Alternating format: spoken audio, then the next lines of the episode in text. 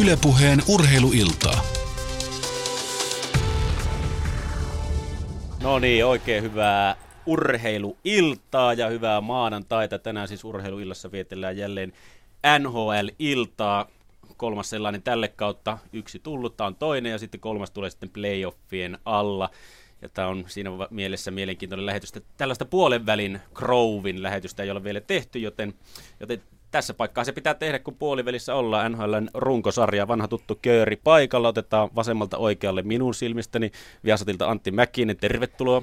Minä tykkään Croweista. Hyvä. Sami Laine Yle Urheilusta, tykkääkö Croweista ja tervetuloa. Tykkään Rovista. Ja Tuomas Nyholm urheilusanomista. Sä oot enemmän semmoinen kestikievari-tyylinen mies, vai kuin? Jos näin sanot. Hyvä juttu. Ja mainitaan tähän alkuun heti sellainen juttu, että tämä ohjelma tehdään käänteissuorasti, eli niin sanotusti nauhalle, koska N H L:ssä Suomen näkökulmasta ottelut alkavat tänä iltana kohtuu aikaisin, ja Antti Mäkisen näkökulmasta primetime-aikaan. Kyllä vain. Kahdeksalta, niin sen takia suora lähetys oli mahdottomu. Heti alta pois. Ja, ote, ja otetaan se nyt alkuun, että se mulla oli merkattuna al- tänne al- ensimmäisenä. Aloitamme Antti Mäkisen pakollinen mainos. Voisi mä pumppaa keskiviikon liigastudioon. yhdeksäntoista viisitoista aletaan. Meillä on kolme varttia ennakkostudioa. Käydään mielenkiintoisia N H L-aiheita siellä lävitse. Ja siellä on hyvä pakkaus N H L-tietämystä penkin takana, niin, niin, niin mukaan sinne kanaville sitten maanantai-illan ratoksi. Ole hyvä, Tuomas. Ei, ajattelin jo samaan aikaan, jos ei tykkää siitä, niin katsoo niin liikakiekko I S N saitilta jälkilähetyksiä ja muuta kaikkea. Ja vanhoin Yle Puheen jääkiekkokierroksen lähetyksiä voi kuunnella. Mikä sen parempaa katsoa kuin liikaa jälkilähetyksenä. Kyllä. Mahtavaa. Hei, tiedättekö muuten, että nämä ottelut alkaa sen takia aikaisemmin, että Amerikan Yhdysvalloissa on kansallinen vapaapäivä. Sä saat tietää, mikä se on, mutta tietääkö, tai siis Antti Mäkinen saattaa tietää, että mikä se on, mutta tietääkö Sami ja Tuomas? Saatte arvata ensimmäiseksi. Ole hyvä. Oi. Mä kerrosin kyllä sitten, että ihan rohkeita arvauksia vaan. Ei mitään hajua. Se oli rohkea arvaus, Tuomas. Yhdyn edelliseen. Se oli rohkea. Antti, sun pitäisi tietää. Nää, nää, Älä nyt sano, että sä tiedät. Mä, mä näitä Kolumbuksen päiviä ja kaiken näköisiä näillä on. Mä, mä en ole kattonut vielä itse asiassa. Siis tänäänhän on Martin Luther ja Martin King Luther Day. King. Ah, joo, kyllä. Kyllä. Se on kansallinen vapaapäivä. Vietetään tammikuun kolmas maanantai, joka on yleensä lähimpänä Martin Luther Kingin syntymäpäivä, joka on viidestoista tammikuuta. Eli nyt päivän päähän osuttiin, kun kuudennentoista elettiin. Ja nythän sä sujuvasti kerrot, Jere, koska on Minna Kantin päivä Suomessa. No nyt en ole kerennyt sitä katsoa Wikipediasta. Mitäs tuo lätkäpuoli? Eikö, tämä on tämmöinen yleissivistävä lähetys, kaikkea muuta käydään paitsi lätkää. No joo, mutta tämä maininta sen takia, ei tämä Martin Luther King-päivä valistus, vaan tämä, tätä ei tule siis suorana lähetyksenä, että tuollaiset reaaliaikaiset kysymykset studioon ovat mahdottomia, mutta me aikaisemmin viime viikolla ja tuossa viikonlopun aikana vähän Twitterissä kyseltiin, että mitä yleisö haluaa kuulla, mitä haluaa käsiteltävän, ja niitähän tuli ihan kivasti, kiitos siitä. Mutta aloitetaan, me puhutaan vähän niin kuin aiheista, eikä käydä sille joukkue joukkueelta läpi, jotta aikakin pysyy niin sanotusti näpissä, ettei mene sitten kiireiksi. Niin muutamia aiheita ollaan otettu tälle iltaan ja aloitetaan mieliaiheesta, pelin evoluutiosta ja vartalodynamiikasta, jota käytiin vahvasti läpi tuossa kauden alusillassa. Ja puhuttiin paljon siitä, että miten ja mit, miltä näyttää N H L-kiekko ja jääkiekko ylipäätään vuonna kaksituhattakuusitoista sekä kaksituhattaseitsemäntoista. Ja siinä käytiin tietenkin läpi sitä, siitä näkökulmasta, että sitä ei oltu vielä nähty kuin World Cupissa aikaisemmin. Mutta miten nämä kauden alusprofetiat on nyt sitten toteutunut teidän mielestä N H L-jäillä? No sen verran mä otan kiinni siihen, että se näkyy jo siis viime vuoden pudotuspeleissä Pittsburgh Penguinsin kautta, joka loi neljän ketjun jatkuvan liikkeen kautta aivan järkyttävän myllytyksen, ja laittoi San Joseen silloin lauluun Stanley Cup-finaaleissa, se jatkuu World Cupissa, ja, ja tota, kyllähän tämä syksy on vastannut sitä huutoa. Se, että meistä kukaan tai kukaan tässä maapallossa jääkiekkoihmisistä ei pysty ennustamaan, että Columbus Blue Jackets tulee ja naulaa kuusitoista voitettua peliä peräjälkeensä, mutta jos katsoo, mihin se perustuu, niin se perustuu samoihin asioihin kuin Pittsburgh viime vuonna, eli hyvä maalivahti, solidi liikkuva puolustus ja neljä ketjua, joka pystyy rullaan. Yksinkertaisia simppeliä asioita, pelin nopeuden, lyhyiden syöttöjen, pääty, oikeanlaisen päätypelaamisen kautta, ja siitä halusta tehdä asioita. Niin siis tuossahan on tuohon pelin evoluutioon ja siihen kehitysasteisiin on toki monta näkökulmaa, että se varmaan joka World Cupista jäi meille kaikille käteen voimakkaammin on se, että miten tämä on yhä enemmän enemmän siirtymässä nuorten miesten peliksi ja luisteluvoimaisuus, semmoinen nopean pelin tilataidot, vauhtitaidot, kaikki nämä tulee korostumaan. Mun mielestä tätä trendiä on nähty siis runkosarjassa ihan odotetuissa määrin kyllä, mutta sitten tuo laajempi kuva siihen, että mihin peli Pohjois-Amerikassa on menossa, niin mun mielestä se ei ole pelkästään viime kevään asia sillä lailla, että, että se oli Pittsburgh ja suhteessa nyt sitten, mitä tällä kaudella on nähty, että toki ton tyyppiseen peliin on monet pyrkinyt monina vuosina ja pelihän vähän aaltoille, että jonain vuonna tämmöinen trendi yllää, sitten muutama vuoden päästä tämmöinen trendi yllää, että se mikä varmaan on iso trendi, mitä voidaan katsoa, mitä lajille siellä on tapahtunut, se on muuttunut tosi voimakkaasti pelaavampaan suuntaan, kaikki kenttyt ja kentän osa-alueet ja pelipaikat huomioon ottaen. Niin kukaan ei varmaan kiistä sitä, että se ei ole, ei ole todellakaan sattumaa, että McDavid, Marner, Auston Matthews on ollut tällä kaudella alkukaudesta aika kovia ja nuoria noissa tehotilastoissa, mutta mun mielestä on kiva nähdä, että siellä on Minnesota, siellä on Staal, Koivu, pysynyt mukana hyvin tässä. Koivusta puhuttiin, Staalista puhuttiin silloin kauden ekassa lähetyksessä, sanottiin, että tulee ehkä olemaan ongelmissa, mutta päinvastoin. Voi kuinka väärässä voi Kyllä olla. Kyllä vain. Ja siellä on sijoit- siirrytty Mike Kiosta Boudreauhan ja... Ja itse asiassa otan kiinni vielä tuohon, mitä Tuomas sanoi, eli hän, Tuomas totta kai kirjailijana puhuu näyttävämmin näissä asioissa kuin minä, niin hän, hän paketoi tämän saman asian vähän laaja-alaisemmin kuin mitä kävin tuossa lävitse, mutta se vanhanaikainen ajattelu siitä, että meillä on kaksi, kaksi top... Öö, kaksi top-ketjua, jotka hyökkää. Meillä on defensiivinen kolmonen ja nelos rikkova ketju. Tämä ajattelumalli ei ole enää oikeastaan millään määrin pinnassa, vaan rakennetaan neljää ketjua, kolmea pakkiparia, jotka pystyy hyökkää, pystyy puolustamaan. Ja samaan aikaan toi kehitys juuri johtaa siihen, että pienikokoisemmallekin pelaajalle on entistä enemmän sitä taidolle tilaa, että ei, varsinaan vaikka, että Mikael Granlund hyötyy merkittävästi siitä, että peli on nyt tässä jamassa, kun se on. Ajatellaan vaikka viisi kuusi vuotta taaksepäin, jolloin siinä kuitenkin oli vielä sitten tätä. En nyt, no okei, okay, pugilistet on asia erikseen, mutta silloin oli lihaisampaa toimintaa. Kaikki lähtee luisteluvoimasta nyt siinä liigassa. Oletteko huomannut sellaista asiaa, mikä ehkä mulle tämmöisenä amatööriseuraajana iskenyt silmään, että siinä on paljon ollut semmoista eurooppalaista vivahdetta huomattavissa kiekossa, jos aikaisemmin on ollut semmoinen selkeä jako siihen, että on N H L-jääkiekko, sitten on eurooppalainen jääkiekko, mutta pieniä nyansseja siitä niin sanotusta eurooppalaisesta jääkiekosta on joillakin joukkueilla näkynyt tällä kaudella aika vahvasti. Me, me mennään syviin vesiin, koska nyt meidän pitäisi määrittää, mitä on eurooppalainen jääkiekko ja pohjois-amerikkalainen jääkiekko. Mä näen edelleenkin ne pohjois-amerikkalaisen jääkiekon lainalaisuudet siinä, mitä N H L-joukkueet tekee. Ja se uskomus siitä, että täällä katsotaan kovasti omia valmentajia, kehutaan ja heitä havutaan havu, havumetsien miehiksi, niin... Niin, niin valitettavasti se ei pidä paikkaansa. Kyllä siellä edelleenkin tiedetään, mitä siellä tehdään, ja kyllä niillä jokaisella joukkueella siellä identiteetti omalla tavallaan löytyy, kun sitä katsoo. Se eurooppalaisuus tulee, no, eurooppalaisia pelaajia on enemmän. Se, mikä tuossa näkyy varmasti, tai mi- mihin mä uskon, että tuossa viitataan, on se semmoinen pelirytmittäminen, että Pohjois-Amerikassa on jo useamman vuoden nähty sitä, että laadukkaat joukkueet, no huonommatkin joukkueet kenties, mutta pyrkii siihen, että ei pusketa alue kerrallaan kohti hyökkäyspäätä ehdoin tahdoin, vaan pikkusen osataan palauttaa pakkipakkia ja usein tämmöisiä kiellettyjä poikittaisia syöttöjä peliä ikään kuin hyökkäyssuunnan logiikoiden mielestä tai muodossa niin kuin hidastavia liikkeitä, tilanhankintaa tehdään myös. Myös muissa syvyyssuunnissa, leveyssuunnissa, ei pelkästään syvyyssuunnassa. Se on varmaan sellainen, mitä siinä tarkoitetaan usein. Ja kyllä sitä on ollut jo jonkun aikaa. Sitten taas toinen on toi niin kuin havumetsät versus Eurooppa.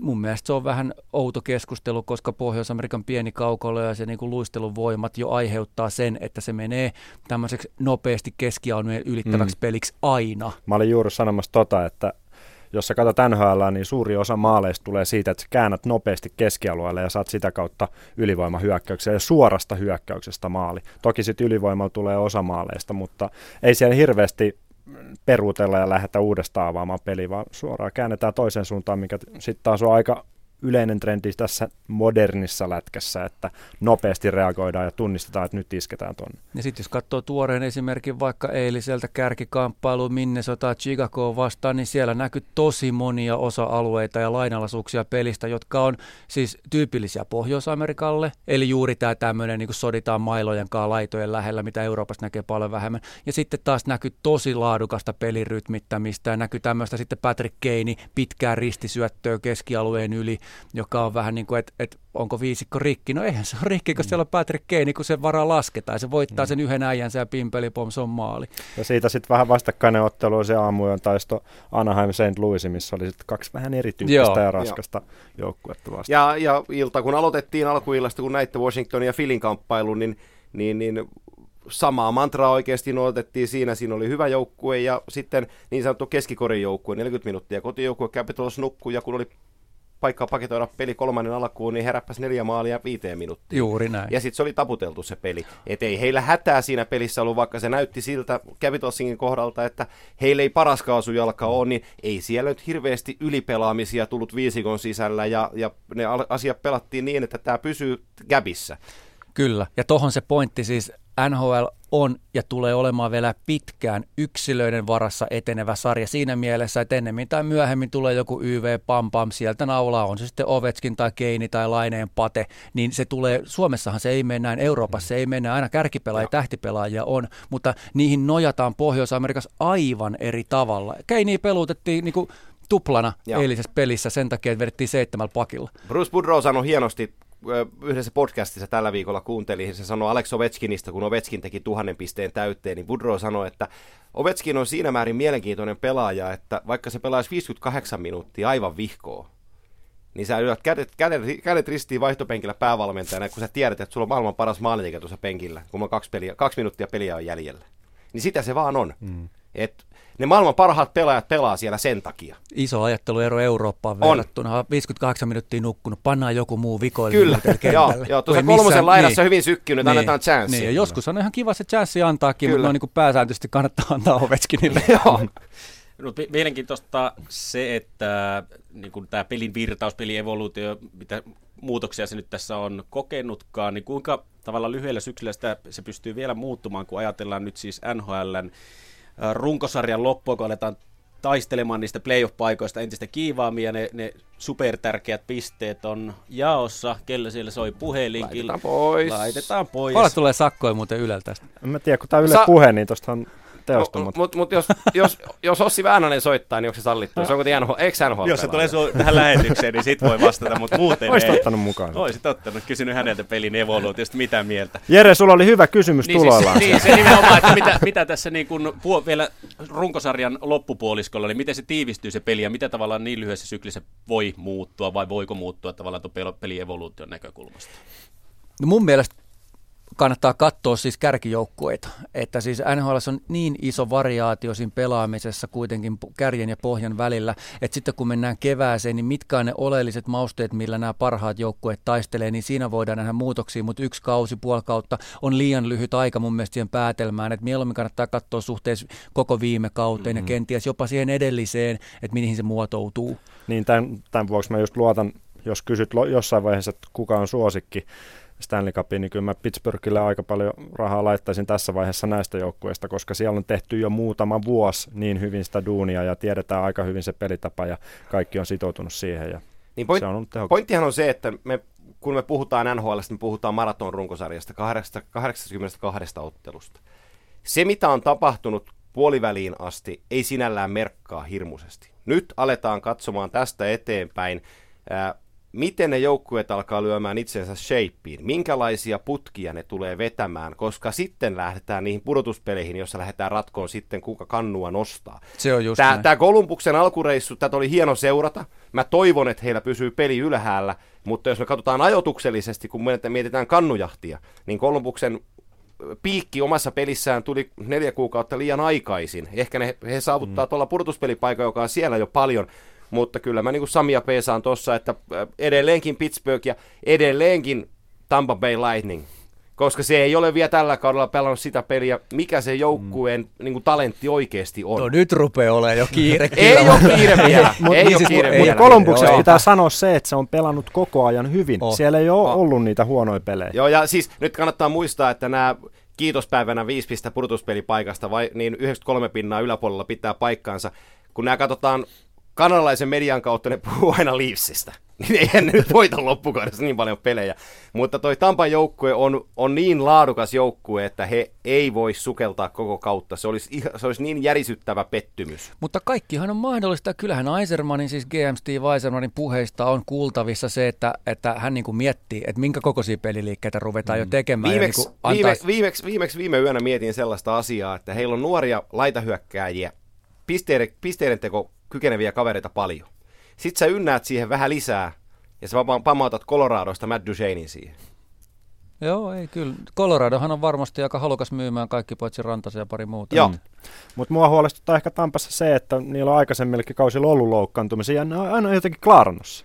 Mutta tällä kaudella ne ei ole jostain syystä päässyt niinku siihen, että ne kuitenkin tulisi sieltä. Äh, mennäänkö Tampaan? Saks? No joo, siis otetaan okay. nyt tämä Tampa, Tampa eli, nyt, kun eli, se nousi. Että mikä siinä nyt on niin sköftaa viime, siinä viime, pelissä? Viime vuonna Tampa Bay Lightning teki päätöksen, että heidän ykkösmaalivahtinsa ei ole Ben Bishop.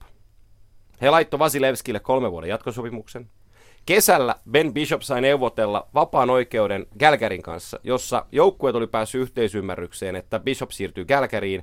Ainoa, mikä mu- musersi Bishopin sopimuksen Calgaryyn, oli se, että Bishop olisi halunnut jatkosopimuksen sinne pitkän, johon puolestaan Calgary ei suostunut. Ennen tähän kauden alkuun lähdettäessä oli tietossa, tiedossa tuossa organisaatiossa, että Andrei Vasilevski on ykkönen, Ben Bishop on kakkonen, joka siirretään. Se lähti OK liikkeelle. Bishopia peluutettiin, jotta se markkina-arvo saataisiin korkealle. Se ei oikein onnistunut. Se paransi ja loukkaantui. Ja nyt Stevie Eiserman on kovassa paikassa, koska viime aikoina Ben Bishop on ollut loukkaantuneena ja Andrei Vasilevski ei ole ollutkaan niin hyvä kuin sen piti olla. Siinä on tämän joukkueen dilemma. Ja siihen liittyy toki se puolustuspelaaminen, koska se puolustusrunko on ollut yhdessä kolme, neljä vuotta. Ja se ei ole kertaakaan oikeastaan ollut näin haavoittuvainen yhdessäoloaikanaan. Ne uskaltaako Eiserman ja John Cooper päävalmentajana koskea siihen ja tehdä sinne pientä sheikkausta, koska ne tietää, mihin se kykenee, mutta on riski lähteä sitä rikkomaan. Siellä on paljon liikkuvia palasia, saattaa olla tuosta trade deadline, kun miettii, että siellä loppuu Palatin, Druanin, kenes muu soppari siellä loppuu. Johnsoni. Se, joo, joo. joo Johnson, Johnson tuskin liikkuu, mutta se Druani on sellainen, me mietittiin viime vuonna, kun hän oli agenttinsa kautta siellä A H L-reissullaan ja pelikiellossa, ja sille lyötiin koirankoppiin oikein huolella organisaation kautta. Eiserman otti takaisin, John Cooper otti takaisin, tilanne rauhoittui, Druan alkoi pelaa. Mä en yhtään yllättyisi, että se nyt treidattaisi.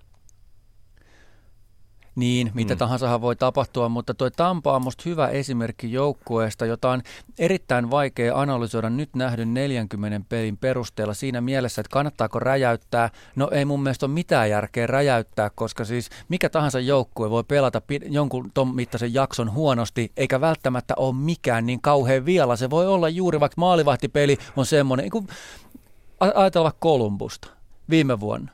Ilman maalivahtia on hirveän vaikea voittaa. Tänä vuonna maalivahdinkaan on hirveän helppo voittaa. Ei, ja, tämä, ja, joskus, ja. Tämä voi kuulostaa epätieteelliseltä ja vähän pöljältä analyysiltä, mutta Tampassa ei ole mun mielestä mitään niin rajusti vialla, että se pitäisi räjäyttää. Ei, ei, ei, ja siitä, siitä ei ole kyse. Nyt, on, nyt kyse on vaan siitä, että halutaanko sinne tuoda joku switchi sinne pukukoppiin, jolla se joukkue herätetään omaan potentiaaliin. Senhän ne tarvii sen kytkimen, joo. Koska siitä puuttuu henkeä ja tunnetta siitä joukkueesta, mutta se, ei, se voi olla niin monesta asiasta kiinni, että täältä Pasilasta on vaikea. No mikä se kytkin voisi olla? No just trade on yksi. Trade, trade, trade, trade se on, on. Siis se on trade, ei, ei mitään muuta vaihtoehtoa käytännössä ole.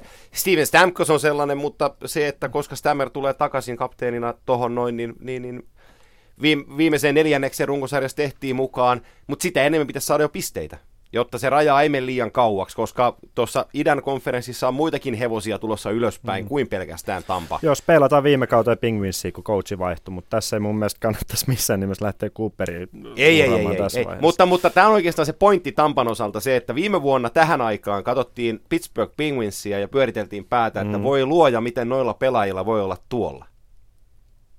Ja sitten tuli ja klaarasi koko homma. Nousut on mahdollisia, ton tyyppiset totta kai, mutta et, et Tampan kohdalla nyt rupeaa tulemaan tosi kiire kyllä, koska jos miettii vaikka ketä heillä on siinä edessään, siinä on semmoisia porukoita, jotka on aika niin vankas tikis tällä hetkellä. Ja, ja sitten tietysti okei, Torontokortti on aina kiinnostava, mutta että mä en olisi ollenkaan niin varma, että ne tulee tuolta alas niluja, kun Mäkinen tuossa äsken vihjailee. Ne tulee. No, totta kai tulee.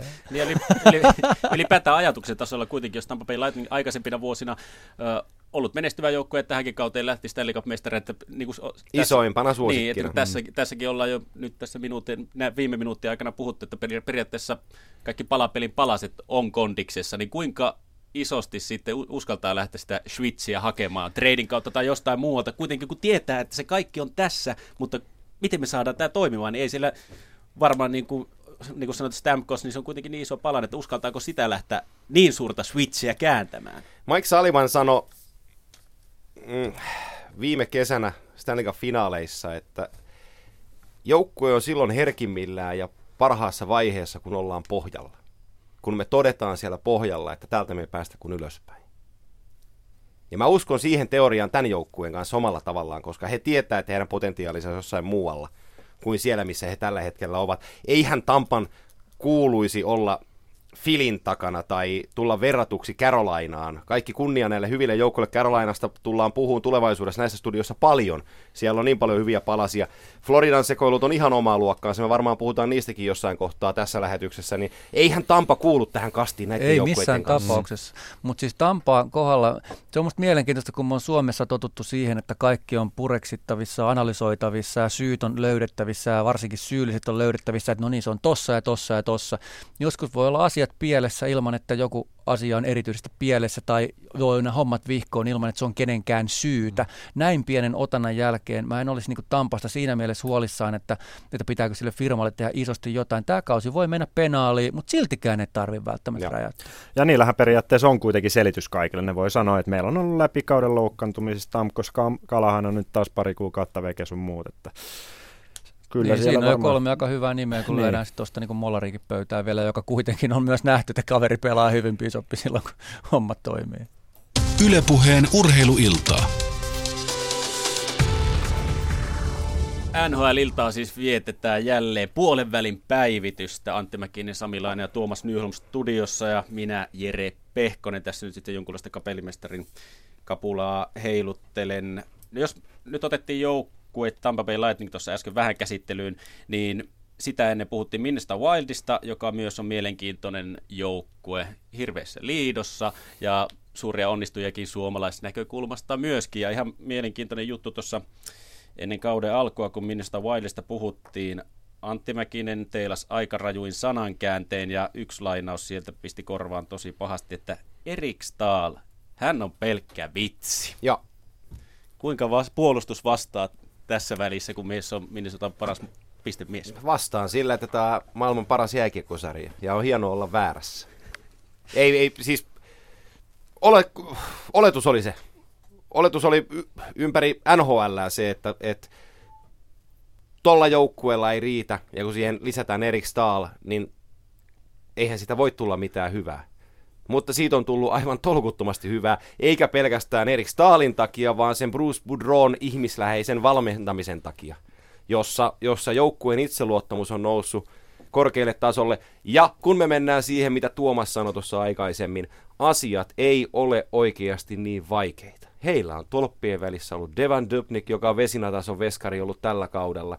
Niin kas kummaa, toi joukkueen itseluottamus on kohdallaan, tapissaan, tulee onnistumisia ja tulee voittoja. Yksi hyvä pointti on se, että Dubnikin eteen puolustusta on vähän kovennettu valmennuksen puolelta. Scott Stevens ja. tuli sinne valmennusportaaseen, sanoi heti aluksi, että tämä on luisteleva, hyvin liikkuva, hyvin kiekkoa käsittelevä puolustus, mutta kovuus puuttuu. Ja siinä on oikein mies jakamaan no, sitä kovuutta. No siinä on ihan hyvä jatka. Joo, mutta ei, ei Stevenskään pysty lihaksia kasvattaa kesken ei, kauden. Ei, mutta siihen on tullut sellaisia Joo. ehkä muutoksia, millä on saatu sitten niinku ei olla niin kuin, siellä on aika vähän kuitenkin maaleja päästä. Joo, ja pelissä on selkeyttä ylipäätään. Ne ei yritä olla on. jotain, mitä ne ei Just ole. Että totta kai sen, niin kun jos ajattelee sitä pelaajan jakaumaa, niin siinä on tosi paljon erilaisia pelaajia. Silleen, että joku Staalin tarina versus vaikka sitten Granlundin tarina ja pari nuorta jätkää siinä, niin, niin siinä on aika paljon vaihteluväliä siinä, niin kuin, että millaisia pelaajia siinä joukkueessa on. Mutta siis se lähtee noista molareista, että ei se ole sen vaikeampaa aina. Siinä kohtaa, kun ruotsalaispuolustaja Christian Folli lähtee hyökkäysalueella viime viikolla, ketä hän vastaan mahtoi pelata, niin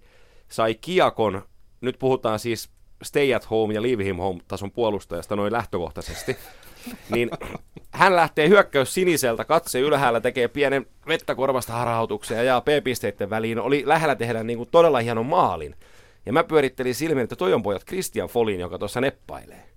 Niin se kertoo siitä itseluottamuksen tasosta aika, aika hurjasti, ja, ja eihän tota joukkuetta voi ohittaa kehumatta suomalaisia, että kun täällä ollaan meuhkattu maailmanmestaruuden ilmaveivin jälkeen Mikael Granlundista, niin olkaa jääkiekkoihmiset, rakkaat, ää, nyt itsellenne ää, sen verran suotuisia, että katsotte minusta Wildin pelejä Mikael Granlundia, koska hän on aivan häikäisevässä kunnossa. Tekee melkein kaikkea. Tekee kaikkea. Joo, ja siis tämä on niin kuin World Cupin aikaan tämä asia nousi jo esiin, ja itsekin jotain tarinoita tästä tuhrustelin, että vasta nyt postimerkkejä ja veiviä ja kaikkien näiden ylihypetysten jälkeen, nyt on se aika, kun kaksikymmentäneljävuotiaasta Mikael Granlundi kannattaa katsoa jääkiekkoilijana. Se työn määrä, se uhrautumisen määrä, hän on edelleen joka vaihdossa usein katolla, kun on niin kevytrakenteinen pelaaja. Salamana ylös, takas töihin. Aivan siis uskomattoman hienoa katsoa Mikael Granlundin peliä ja laitahyökkäänä, mm. elämänsä kausi menossa. Samaan sitten taas Koivu, ihan toisenlainen tarina, mutta se Koivun kausi, se on jotain aivan mm. huikeaa. On, siis, siis mulle kaksikko ihan, ihan käsittämättömässä kunnossa, että jos pelaa suurimmat alivoimaminuutit joukkueessaan, ykkösalivoimat pari hyökkääjinä, Teho, vaikka tehopörssillä aina nauretaan, on plussaa tai miinusta, mutta jos sulla on Mikael Granlund, Mikko Koivu N H L:ssä yhdessä kärkijoukkueessa, heidän tasakentällisiin lukemaan plus kaksikymmentäkaksi, niin se kertoo oikeasti niistä asioista, että siellä tehdään töitä niin kiekon kuin kiek- ilman kiekkoakin. Ja ootteko pannut merkille tässä plus-miinus-tilaston turhuuden, niin kuin, turhuuteen liittyvässä keskustelussa aina sen, että useinhan lähes aina, sanokaa mulle keissi, milloin sitä on puhuttu turhana, kun joku pelaaja neljäkymmentä plussalla. Mm, Sehän on mm. aina se miinuksella olevan pelaajan taho, joka sanoo, että tämä on turha niin statsi. Se voi olla turha Joo. statsi, mutta mä kysyn näin päin, että jos sä oot plus kolmekymmentä tai jotain vastaavaa, joka on tosi iso lukema, niin miten se on turha statsi? Joo. No eihän se ole turha statsi, mikä tarkoittaa sitä, että miinuksella siinä on toki vähän eri muuttujia, mutta ei se välttämättä ole silloinkaan täysin turha statsi. Mikko Koivun kausi on ollut siis aivan siis veret seisalla. On.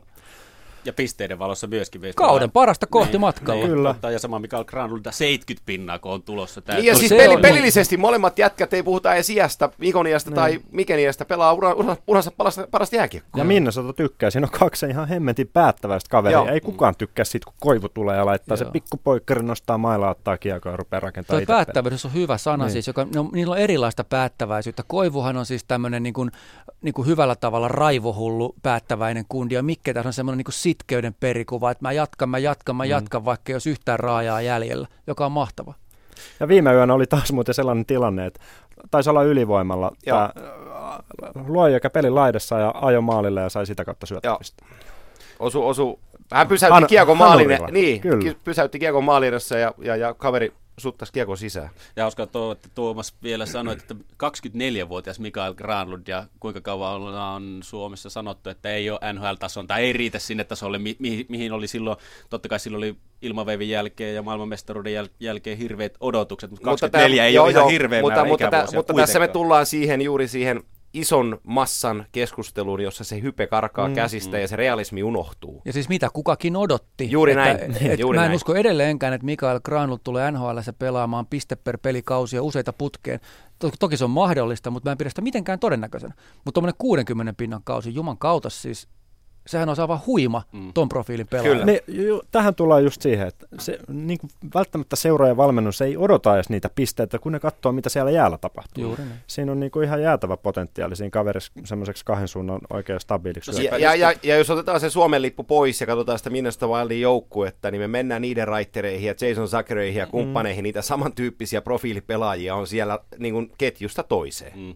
Ja se just, että hassua, että kaveri on kuitenkin kaksikymmentäneljävuotias, se tuntuu, että on pannut ikuisuuden tässä mm. suomalaisen jääkiekon kartalla, että vielä voi puhua potentiaalista tuossa vaiheessa. Kyllä, kehitysikä. Kyllä. Hei, mutta miten, Minnesota Wild, miten odotatte nyt sitten puolessa välissä kautta, kun joukkue porhataan läntisen konferenssin keulilla, niin kantaako tämä nyt sitten, mihin kohtaan tuolla, kun kahdeksankymmentäkaksi peliä on täpissä? Niin tulee pysyä siihen ja voittaa lännen. No. Siis tässä vaiheessa mä luotan Boudreauhon. Jos Joo. mä dumattiin sen ennen kautta, niin tässä vaiheessa mä luotan sen. No... Mä en usko. Huolestunut. Anna, anna, anna, anna, anna yksi ase lännestä, jolla kumoot Minnesota, niin keskustellaan. No esimerkiksi mun mielestä eilen kyllä Chicago näytti niitä ei aseita. Riitä. Aha, selvä. No, jos läntisestä konferenssista, konferenssista haetaan sitten asetta voittamaan Minnesota Wild, niin voitaisiin tähän väliin sitten katsoa vähän toiseenkin konferenssiin, itäiseen konferenssiin, missä näyttää aika lailla siltä, että Metropolien divisioona on käytännössä ylivoimainen tuossa konferenssissa. Mikä selittää? Hyvät joukkueet tietenkin, mutta... Mm, mutta ei sitä jotain... mikään. Ei, jo nyt mä, tähän mä haluan löydä vähän jarrua, okay. koska tota, tuolla Atlantin divisioonassa on joukkueita, jotka pystyy nostamaan päätään liikkuvia jengejä. Ei tää ihan Metropolitan tanssia pelkästään idässä, että pudotuspelipaikat menis viisi ja kolme. Mm. Tää, tää län, lännen loppurunkosarja ja miten pudotuspelipaikat aukee, niin, niin, niin se menee tosi mielenkiintoiseksi, koska ää, Atlantin kärjessä sulla on Montreal, joka tulee olemaan siellä pudotuspeleissä, miltä sieltä sitten lähteekään. Ja sitten sulla on kärkihevoset, jotka on Pittsburghit ja, ja Washington, josta ei ole vielä puhuttu sanaakaan, joka kuuluu näihin kärkikeskusteluihin. Niin, niin. Sitten sä lähdet pudotuspeleissä Montrealia vastaan, jossa sulla on Carey, Carey Price maalilla. Ja, ja yksi venäläinen härkä numerolla neljäkymmentäseitsemän siinä puskee eteenpäin. Patcheredi siinä ohimennen painaa neljäkymmentä pyykkiä kaudessa. Ja toi on tosi mielenkiintoinen toi, toi, tota, toi länsi. Ei kun muuta... Anteeksi itä. Niin. Äh, siis... Sar- Ei, kun mä mietin vaan tuosta Radulovista. Sanoiko niin. joku kauden? Mä sanon, otetteko tuonne Radulov-indeksi? Otit, otitko, otitko niitä kommentteja, kun puhuttiin Radulovista? Otitko? Vai otitko vaan Erik Staalin? Mä tiedän suoraan, kenet on niitä. Ei mulla mitään, siis, mitään ongelmia myöntää sitä, että, että mä arvioin hänet väärin. Mä olin ihan varma, että ei pää kestä. Ja se, mitä on nähty, on ollut siis aivan fantastista jääkiekkoa. Mitään niistä lieveilmiöistä, mitä mä epäilin, mitä menneisyydessä on nähty. Ei, siis kahden suunnan työntekijä, valtavan mm. hyvää lätkää, fyysistä, siis takakarvat, kaikki löytyy siitä. Et mä, totta kai lentopallomailla on pystyssä, ei siinä ole mitään epäselvää. Virhearvioit tekee kaikkia. Ja, tota, ja mun mielestä mulla oli ihan hyvät perusteet epäillä sitä Radulovia. Mäkinen silloin opponoi mua voimakkaasti. Mm. Hänellä oli erinomaisen hyvät perusteet siihen. En muista sanoinko silloin, mutta kyllähän sä tunsit sen pelaajana joo, joo. paremmin ja kuin mu- minä, kun sä olit seurannut kohdalla. Mutta ihan, tavalla, sa- mutta että... ihan samalla tavalla löytiin lounasvettua, kun mä huudin täällä Detroitia, että se menee pudotuspeleihin. Ei, ei, ei, ei, niin, niin, mutta ei, ei kaikki voi tietää ei, kaikkea ei voi tietää, tietenkään, ei, mutta ei, että ainahan meidän arviot perustuu valistuneisiin näkemyksiin. Juuri näin. Ja hyvä, hyvä Tuomas. Mä olin silloin sun, sun kelkassa vahvasti. Niin. Me oltiin, taisi olla semmoinen kaksi vastaan kaksi asetelma tässä, näin, että olitte Radulovin puolesta ja me oltiin vähän vastaan, mutta joo, täytyy sanoa, että on, on pelannut hienosti. Yksi hienompia hetkiä vähän aikaa jääkiekko kaukaloissa oli tämä, ketä se check, oliko kiekko laidassa ja tuli sitten semmoinen vasta checki siinä, kun Kun, se Torontoa vastaan, joo, joo, kadri. Joo, ja sitten sit, sit kävi painaa kaapi, siitä oli joo. aika hienon näköistä. Siinä vaiheessa, siinä vaiheessa mulla nousi nämä Radulov-epäilykset. Joo, sit, mutta sit jos me mennään siihen Montrealiin lyhyesti, niin, niin, niin Carey Price viime kauden loukkaantunut. Niin sä otat sun orkesteriin N H L:ssä, sä saat maailman parhaan maalivahdin. Äh, taitava, mutta riskialtis, erittäin hyvä franchise-tason puolustaja P K Subban, Subban vaihtuu jäävuoreen nimeltä Shea Weber, ja sä lisäät sun hyökkäykseen sen Alexander Radulovin, jota kansa on nyt nähnyt. Niin ton parempia, parasia, ton parempia palasia, niin kuin Mark Bergevin tai kuka tahansa G M, mm. ei joukkueeseensa voi lisätä kesän aikana, mitä, mitä Montrealissa on tapahtunut. Kyllä, se on ihan helppo allekirjoittaa, ja siis tuosta Radulovista vielä, niin sehän on fantastista, että tuommoinen jätkä tulee liigaan ja tuo sen panoksensa, koska maailman paras sarja tarvii ne maailman parhaat pelaajat. Mä ilolla tervehdin tätä, mutta että niin kuin Montrealin hoki, ainahan se lähtee sitten Priceista. Mm. Joo, joo, joo, niin sama asia taas, kyllä. Ja, ja tota, niin kuin mitä... puhuu oikeastaan mikä tahansa voittava joukko, niin siellä on joku näistä seinistä on niin kuin maalivahti. Mm, tai sulla on huoneessa neljä seinää, niin jonkun oltava mokka. Ja, ja kun kehutaan nyt Montrealia, niin kehutaan myös suomalaista pelaajaa, joka sinne meni, eli Artturi Lehkonen arsioitti paikan, jota, johon moni ei uskonut, mutta mies itse uskoi. Ja tätä tehdessä kaverilla on kymmenen maalia iskettynä kiinni. Tuossa joukkueessa toimii niin sanottuna laastaripelaajana, eli, eli menee kentästä toiseen aina, kun jossain tarvitaan apua, niin... niin siellä on Michel Therrienin laastarina toimii Artturi Lehkonen, ja sekin on sellainen homma, että siihen ei ihan joka poikaa valita. Pitää tämmöisiä tarinoita arvo- armialla vähän samaa Winnipegissä. Oh, että, niin, että näitä pitää osaa arvostaa enemmän, että ne ei ole pelkästään Laineita ja Granlundeja ja ketä Parkkoveta tässä nyt on, että toi Lehkonen ansaitsee ehdottomasti kyllä ison huomioon. Ja, ja muutama peli sitten oli aika kova ratkaisu laittaa siitä ketjusta Plekanec healthy scratchiin, eikä ja. Lehkosta, ja siihen nousi tuussenteri sitä ja. myötä. Ja muutenkin Montreal on saanut vähän niitä syvyyspelaajia, siellä Byron pelaa hyvää kautta. Joo, joo, ja ne on kuitenkin kärsinyt myös loukkaantumisista on, joukkuun, että ne on silti pysynyt tosi ja. hyvin tuossa. Se, se kyllä, niillä on ko- va- vahva kore, eli siis ydin. Se on ihan fakta. No, mutta eikö Carey Price ollut jonkun aikaa poiskin tuossa loukkaantumisen vuoksi? Koko viime kauden käytännössä. Niin, niin, mutta siis nyt tälläkin kaudella sillä oli joku oli vähän pitempi loukkaantuminen. Ei, ei se älyttömästi. Ei, ei mitään isompaa ollut. Vaikuttiko? Miten se vaikutti? Almonto on ihan pelannut hyvin yhtä peliä lukuun ottamatta. Niin, näinhän se on ollut. Mutta että siis siinä mielessä ei ole huolta, että siellä ei, paikkaajakin ei, löytyy. Joo, joo, joo. Mutta, mutta ku, kuinka tullut. Paikata maailman parasta maalivahtia? Niin. Se, on, se on jo henkisellä puolella oikeastaan mahdottomuus. Mm. No voi sitten vähän puhua tuota suomalaismaalivahdista nimeltä Juuse Saros. Niin puhuttiin tuossa alkukaudesta, että saa näytön paikkoja ja toivottavasti esiintyy edukseen, ja on esiintynyt edukseen. Aivan maagisia näytöksiä on ollut Juuse Sarokselta, mutta mihin tavallaan lokerikko on nyt Juuse Saros oikein osuu tuossa? Pekka Rinne ihan älytön muuri siinä edessä nousta, ja kuitenkin pelivuosiakin Pekka Rinteellä aika paljon edessä kuitenkin, ja sopimus on mitä on, ei, ei pystytä treidaamaankaan miestä, ja iso on sopimus, sopimus. Niin missä tilanteessa Juuse Saros oikein on, on? Kun katsotaan kysymys. sitä, että kahdeksan peliä, mikä ei tietenkään iso otanta ole, mutta on, on näyttänyt sen, että N H L se pystyy mies torjumaan. Tärkeintä ehkä tuossa iässä on antaa ne näytöt silloin, kun se, se tulee se paikka, kahdeksan yhdeksän N R I-peliä, yhdeksänkymmentäviisi, vähän reilu, mm, lähes yhdeksänkymmentäkuusi torjuntaprosentti. A H L:ssä yli neljäkymmentä voittoa. Niin en mä näe, sä oot kuitenkin nuori veskari. Täytyy muistaa, että parikymppinen kaveri, yhdeksänkymmentäviisi syntynyt, yhdeksänkymmentäkuusi, yhdeksänkymmentäviisi. yhdeksänkymmentäviisi. Niin tota, siinä on, siinä on se, se paikka, että en tiedä kannattaako venättää sitä, että Rinteeltä saa se ykkösmaalivahin paikka, mutta joku tarttuu siihen varmasti. Mm. Kysymyshän on siitä, että Nashville Predatorsin tulevaisuuden ykkösmaalivahti on Juuse Saros. Mitä tehdään Pekka Rinteelle? Niin, kau- kauan tämä asetelma pysyy näin päin. Joo, no siis tuohon kysymykseen hän just niin kuin Sami sanoi, että ei tarvitse vielä hätäillä tuosta. Mm. Nyt kun sä saat silloin, sulla lyödään se niin kuin setelitukko kouraan, sun otettava siitä kiinni ja juostava siis. Ja hän, sen hän on tehnyt, näyttänyt, että kuka tämä kilpaveli nyt onkaan, sanokaa sen nimi tämä, niin miten se lausutaan, niin siis ei kahta sanaa, mm. että kumpaan suuntaan nyt katsotaan. Ja tämä oli ennen kauden alkuun, oli kaksi sanaa. Että ei oikein tiedetty, nyt tiedetään. Mm. Ja sitten seuraava steppi on se, että Peksi pelaa X-pelejä ja sitten sieltä tulee X määrä sulle pelejä, jos sä oot Juuse Saros. Sitten sun pitää vaan koko ajan pystyä pitämään se taso. Mehän ei kaiken rehellisyyden nimissä vielä tiedetä ihan tarkkaan sitä, että mitkä Juuse Saroksen eväät N H L:ssä lopulla, lopulta on, koska näyte, näyte on niin pieni vielä hänestä. Täytyy muistaa, että koko on rajallinen, yläkulmi jää tilaa atleettisuudesta, varmaan liigan atleettisi jo nyt. Siis siitä ei tule jäämään kiinni, mutta fysiikka, siis fysiikan joo, lait. Ja, ja, maali, ja, ja maalivahdin osastolla tämä on se oikeastaan se kri, niin kuin isoin kriteerikysymys, koska niin. tämän tason maalivahdit, jotka tässä sarjassa pelaa, pystyy pelaamaan voitokkaita otteluita kakkosena ja luomaan sitä kautta hyvän uran itselleen. Kyllä. Mutta on täysin toista maata olla ykkösmaalivahti ja torjua voitokkaasti kuusikymmentäviisi ottelua runkosarjassa. Mm, mm.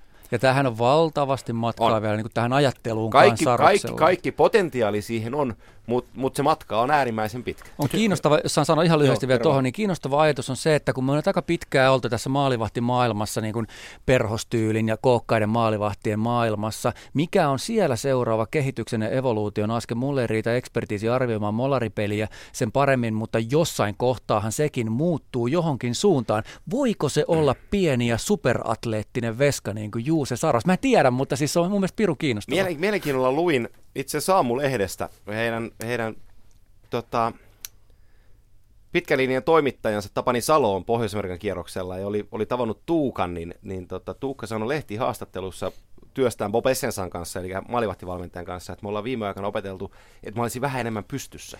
Toi on hei kiinnostava. No. Joku just selitti, mä kyselin tätä asiaa. Joku sanoi, että seuraava trendi on pystyssä. Ja, ja mä olin silleen niin kuin, että täh. Siis darre, darre puukka niin, tulee takaisin. Darre puukka juuri näin. Ala, alakulmissa tilaa. Klassikko, ruskeet semmoinen nahkalätkyrät sääriä.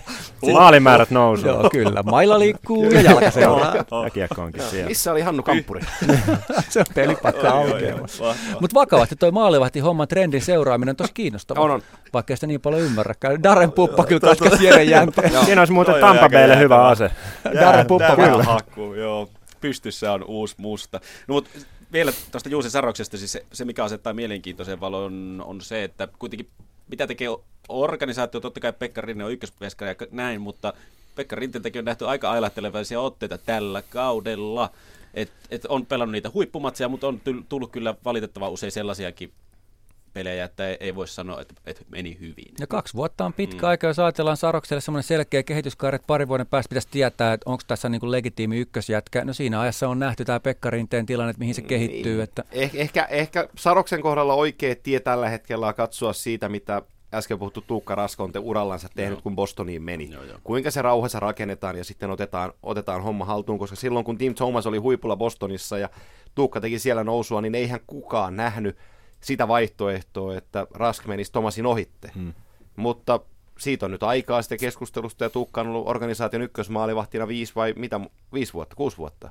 Hmm. Et kyllä näitä, näitä asioita vaan tapahtuu. Ja Juusen niin kuin hyvä osa-alue on se, että hän ei hetkahda, hetkahda mistään. Todella rauhallinen ja älykäs kaveri. On muuten jää... Yle Puheen urheiluiltaa.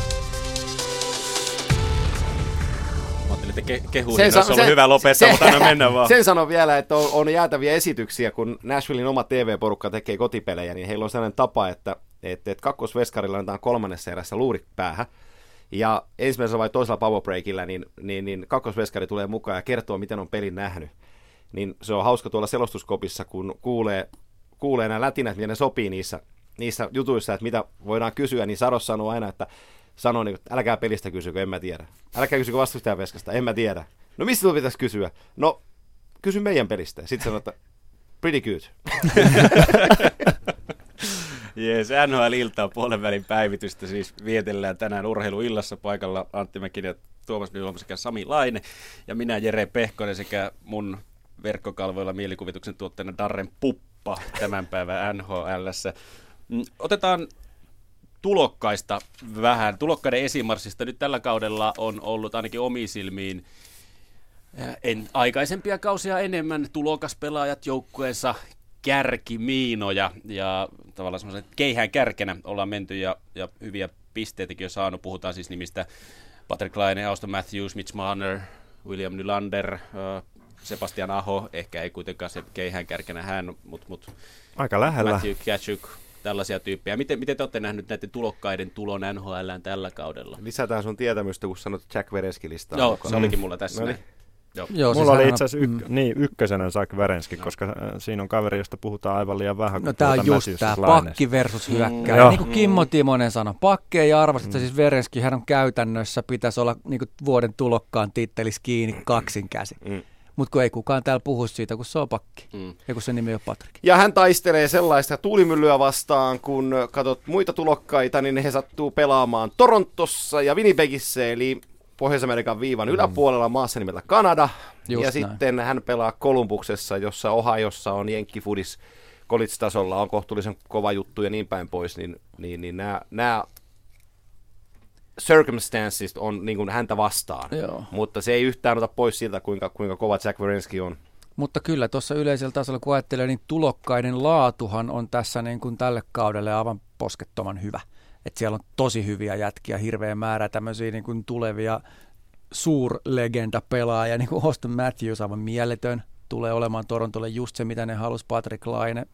Tulee olemaan vertseisattava maalitikki viisitoista vuotta tuossa sarjassa. Mitch Marner, erittäin räjähtävä sähköinen pelaaja. Siis näyttävä. Aivan, just näin. Semmoinen niin kuin, hyvin sopii tuohon niin kuin, jotenkin kuvastaa sitä Torontonkin uutta aikaa, että et miten kaksi tämmöistä niin kuin lierihatuissa kulkevaa jätkää, jotka on erilaisia luonteeltaan, mutta miten ne on muuttanut sen ahdistuneen, sisäänpäin kääntyneen, sen niin kuin jäykän sundiinin Toronto, me yritetään vääntää, siis huikea pelaaja. Aja, aja, aja. Mutta se, se on niin kuin muuttunut niin täysin, se, se oli, on rento fiilinki, se, se on oli, Babcockin jengi, mitä hittoa? Mutta se, se, se, se, se totisuus on Matthewssa. Se, se, oli, se, oli, mar, se oli marraskuuta, kun, kun tota, Tiesenen kamerat sai kiinni jätkät vaihtopenkiltä. Niillä oli jo, ketä, oliko Montrealilla vastaavia maaleja. Niin, niin jätkät laulaa vaihtopenkiltä Living on a Prayeria, niin puolet taksi, niin kuin Toronto taksaraista jo seinään siinä, kun ne katsoi, että ei jumaa. Mutta siis tämä, tämä Matthewsin virkamiesväisyys, sehän on vähän niin kuin, amma, niin kuin piiloteltua välillä, kun se tulee. Siis sehän on ihan huikea läppäjätkä. Mm. Sillähän on ihan omat mm. kuviot meneillään, mutta välillä se antaa silleen, yeah, you know, we have to play defense, we have Lähtsä to play syvälle. Offense. Niin just silleen. Se on tätä N H L-kulttuuria, että Marnerihan ei mieti tuota puolta mm. ollenkaan. Mutta on se jotenkin nättiä nähdä Marneria, kun siinä on Bosakki sentterinä ja väliin se käy hakemaan sen kiekon Annanmaataseen ja sitten coast, coast to coastit siihen ja näyttää. Niin ja herra, nuori herra Mitsomainen on, on sitä kalikoberiä kanssa, että se saattaa olla hetken aikaa pelistä yössä. Puoli peliäkin sillä, että kun numero kuusitoista ei näy ja sitten se tulee laidasta ja se pomppaa kolme jätkän välistä, ottaa pikku jalkahyvärisen ja neppaa maalivahdin väärälle kulmalle ja puttaa tyhjää. Niin se on sellainen poika, että se pystyy, pystyy suorituksiin kaukalossa, mihin harva pystyy. Mutta kun puhutaan tulokkaista, niin mun mielestä se on niin kuin erittäin hyvä asia, että jos sä katsot, että sieltä tulee Philadelphia-Arizona-peli, niin ethän sä välttämättä laske niitä Stanley Cup kontenderien joukkoon. Mutta sä katsot Arizonan nimilistaa, että on tämmöisiä pelaajia, mukava katsoa näitä nuoria kuntia. Sä mm. katsot uh, Philadelphia, Provorov, siellä on Konekni. Mä haluan katsoa näitä jätkiä. Joo. Juuri näin. Ei välttämättä siksi, että olisi loistavaa jääkiekkoa, no. vaan näiden yksilöiden takia. Ja se hyvä puoli N H L:ssä on, että vaikka olisi aina sarjataulukollisesti heikko joukkueesta ja tosi usein, kuten vaikka Arizona, siellä on kiinnostavia yksilöitä, joita kannattaa katsoa, oppii pelistä, oppii pelaajista. Mm. Toki siellä, siellä suunnalla katsotaan vähän niin päin, että nämä meidän tulokasjätkät ja nuoret jätkät ei ole välttämättä ihan tässä rallissa mukana, mitä muualla tapahtuu, koska mm. heidän kautensa perustui pitkälti siihen, että, että Max Domit ja Anthony Duclairit ja kumppanit ottaa. Nuori herra Strome tulee kokoonpanoon, ei tullutkaan. Et, et, he on, varmasti siellä on vähän, vähän pureskeltu hampaita yhteen, että millä saadaan tämä orkesteri menee, mutta he tietää kyllä, että tulevaisuus näyttää paremmalta. Tuonut eloa elähtäneisyyteen ehkä sitten nämä kolmen viime vuoden aikana hyvinkin lahjakkaat nuoret pelaajat. No, tota, Auston Matthewsista vähän puhuttiin, mutta m- miten te selitätte Auston Matthewsin kunnon tavallaan ensimmäinen matsi? Maalit siinä, hirveä haippi päälle ja Torontossa vielä kaikin puolin vielä suurempi haippi, ehkä isompi kuin Mikael Granlundilla ilmaveivin jälkeen, voiko olla. Ehkä ei, mutta sitten pitkä pätkä ei oikein esittänyt mitään ja sen jälkeen hirveä höyki päälle. Mik- mitä siinä tapahtuu? No sä et kattonut pelejä. No en kattonut. Sen takia mä kysyinkin, että kertokaa mulle, mitä tapahtuu. Se pelasi kymmenen pelejä, mä tehopisteitä ja se ampui niissä peleissä ehkä kaksikymmentäkahdeksan tolppaa. No. Että ne oli niin lähellä ne matsit kanssa, että olisi tullut lisää, lisää pisteitä. Se on, se on sensaatiomainen keskushyökkäjä. Mm. Aivan, aivan uskomattoman kova. Ei, ei, niinku, ei mitään pois häneltä. Se on, se on täydellinen, täy, liki, liki täydellinen jääkiekkoilija tänä päivänä. Ja, ja tässä on kaveri, joka aikoinaan joutui tryoutin kautta Yhdysvaltaan tähän kehitysjoukkueeseen, koska hän on Arizonasta, niin kukaan ei tiennyt, kuka tämä kaveri on. Sitten se tuli testileirille ja laittoi kaikki nippuja. Sitä, sit vasta ruvettiin puhumaan, hei, että täällä on tällainen kaveri, tämän systeemin ulkopuolella ikään kuin. Onko näillä näytöillä nyt sitten, jos aikaisemmin suomalaislasit silmillä, ennusteltiin sitä, että Patrick Laine Calder Trophyn, eli parhaan tulokkaan palkinnon voittaa, mutta kun nyt katsotaan tilannetta, tietenkin Patrick Laine loukkaantunut ja näin, niin, niin onko Auston Matthewsia mahdollisuus edes ohittaa nyt, kun katsotaan sitten seuraavaa puolta? No jos sitä objektiivisesti katsoo, niin mun mielestä kyllä on. Mm. Siis Patrick Laineen kausi on ollut ei, sit se on, se on jotain ihan uskomatonta se jätkä. Se on jotain niin käsittämätöntä, mm. ja jos se pysyy terveenä, pelaa tuosta nopsaa ja kaikki menee hyvin ja maalitahti säilyy niin kuin edes suurin piirtein tuon suuntaisena. kolmekymmentäviisi häkkiä tuosta, joka on aivan niin kuin tällä kaudella näyttää realistiselta. Ja Matthews, jos menee tällä janalla, niin ihan kiikun kaaku. Mm. Siis mitä sä preferoit, mitä sä arvostat enemmän? Mm.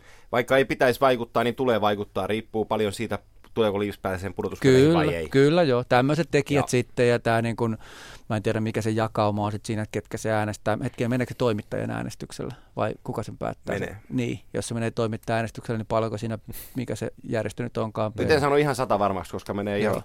No mutta joka tapauksessa, niin kuin, että nämäkin rupeaa vaikuttaa jo pikkuisen, että mistä päin kukakin äänestää ja mitä kanttia katsoo. Et mun mielestä Patrick Laine on aivan siinä kiinni, jos nyt pääsee nopeasti. Ja, ja siis kaksikymmentäyksi häkkiä tällä hetkellä. Pojan kanssa pari viestiä tässä vaihdellut nyt, nyt tämän injury-loman aikana. Se on ja, mäkin ja... vaihdellut aika paljon. Ei, siis... Kertokaa, mikä sillä on tilanne. Mikä on tilanne? Oli, olin tulossa siihen, että loukkaantumisen jälkeen tekstiviestissä oli kirjoitusvirheitä, mutta tällä viikolla niitä ei ole enää ollut. Eli okay. pa- Aha, parempa- no niin. parempa- otsikko, parempaan, parempaan suuntaan mennään. Mutta pointti on siinä, että jos, jos numero kaksikymmentäyhdeksän Jets-paidassa päätyy Winnipeg mihin tahansa, ei pudotuspeleihin, se painaa neljäkymmentä häkkiä tuohon noin. Niistä on aika vaikea ohittaa, ettei se saisi mm. pyttyä käsiinsä. Taisit sanoa silloin ennen kauden alkua, että jos pelaa hyvin, niin kolmekymmentä maalia on mahdollisuus. Nyt ollaan kaksikymmentäyksi, niin se on, taitaa olla, että kolmekymmentä maalia tulee täyttymään tällä kaudella jossain vaiheessa. Kyllä, se on mm. vaikea nähdä, etteikö se tulisi, mm. jos hän on pelissä mukana. Niin, ennakointi on tosi hankalaa, mutta Laineen kohdalla sitä voidaan ehkä vähän enemmän tehdä kuin jonkun muun kohdalla sen takia, että sen ase on laukaus ja se on niin... Siis en mä viitti edes kirjoilla. Se on niin piip älytön se sen pommi, että se, kun se saa tontin, joku syöttää, jopa Bufflin pystyy syöttämään sille tekopaikkoon, joka on niinku ihan pommi jätkä siis niinku pelaajana. Niin, se on katastrofi. Se on katastrofi se jätkä, mm. mutta silti se näyttää hyvältä, kun se syöttää tohon ja ihan sama mihin se tulee, niin Pate vähän muuttaa kulmaa ja painaa siinä yläpeltiin heiluun. Ne, niin ne hävisi tuossa Montrealille viime viikolla viisi yksi kattele peli, mitä kolme kolme teki siellä kaukolossa. Pyhä sylvi, se oli huono. Siinä oli muuten tää soolomaali, missä Bufflin lähti tänne ja Donald meni. Tosta. Mutta siis kun puhuttiin siitä, kun verrattiin Ovechkinin Lainetta ja puhuttiin siitä, että on puskutraktori ja sitten on vähän moniulotteisempi Laine, niin tämä yksi Pasi Ehlersille, kun veskari mm. lähti ottaa vetoa Vai, pois, joo. niin se oli jo hyvä osoitus siitä, mitä on, että siellä on niitä syöttöjäkin aika paljon ja peliä luotu siinä, koska hän tajuu sen, että nyt, nyt ei ehkä järkeä ja, ja, ja Patrikilla on se hyvä puoli, että tota, hänellä on sentterinä Mark Scheifele, joka on... on yksi keskikaista tulevista kuninkaista tässä sarjassa. On, on sensaatiomaisen kova sentteri hänellä. Niin, niin. Ja sitten otetaan, harvoin päästään tanskalaisia kehuun N H L-lähetyksissä, mutta kyllä Nikolai Ehlers siinä laitahyökkäänä, se, se nopeus, mikä sillä Tanskan pojalla on, niin se on aika kova kolmikko, mikä sillä joukkueella on kasassa. On, on.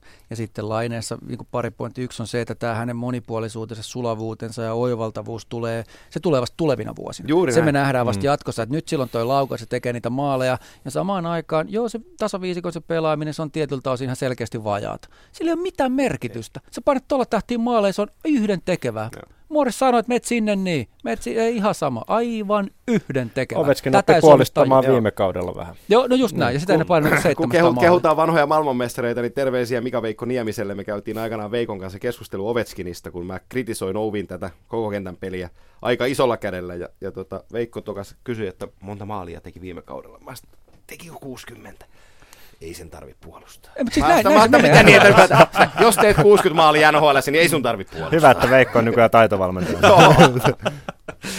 Tuliko mieleen muuten mitään hyvää Patrick Lainen otsikkoa, mitä nyt ollaan tässä syksyn aikana ja ei mennä siihen aikana nähty? Onko mitään hyviä heittää? Mulla tuli nimittäin mieleen yksi, mä olin aika pöyristynyt.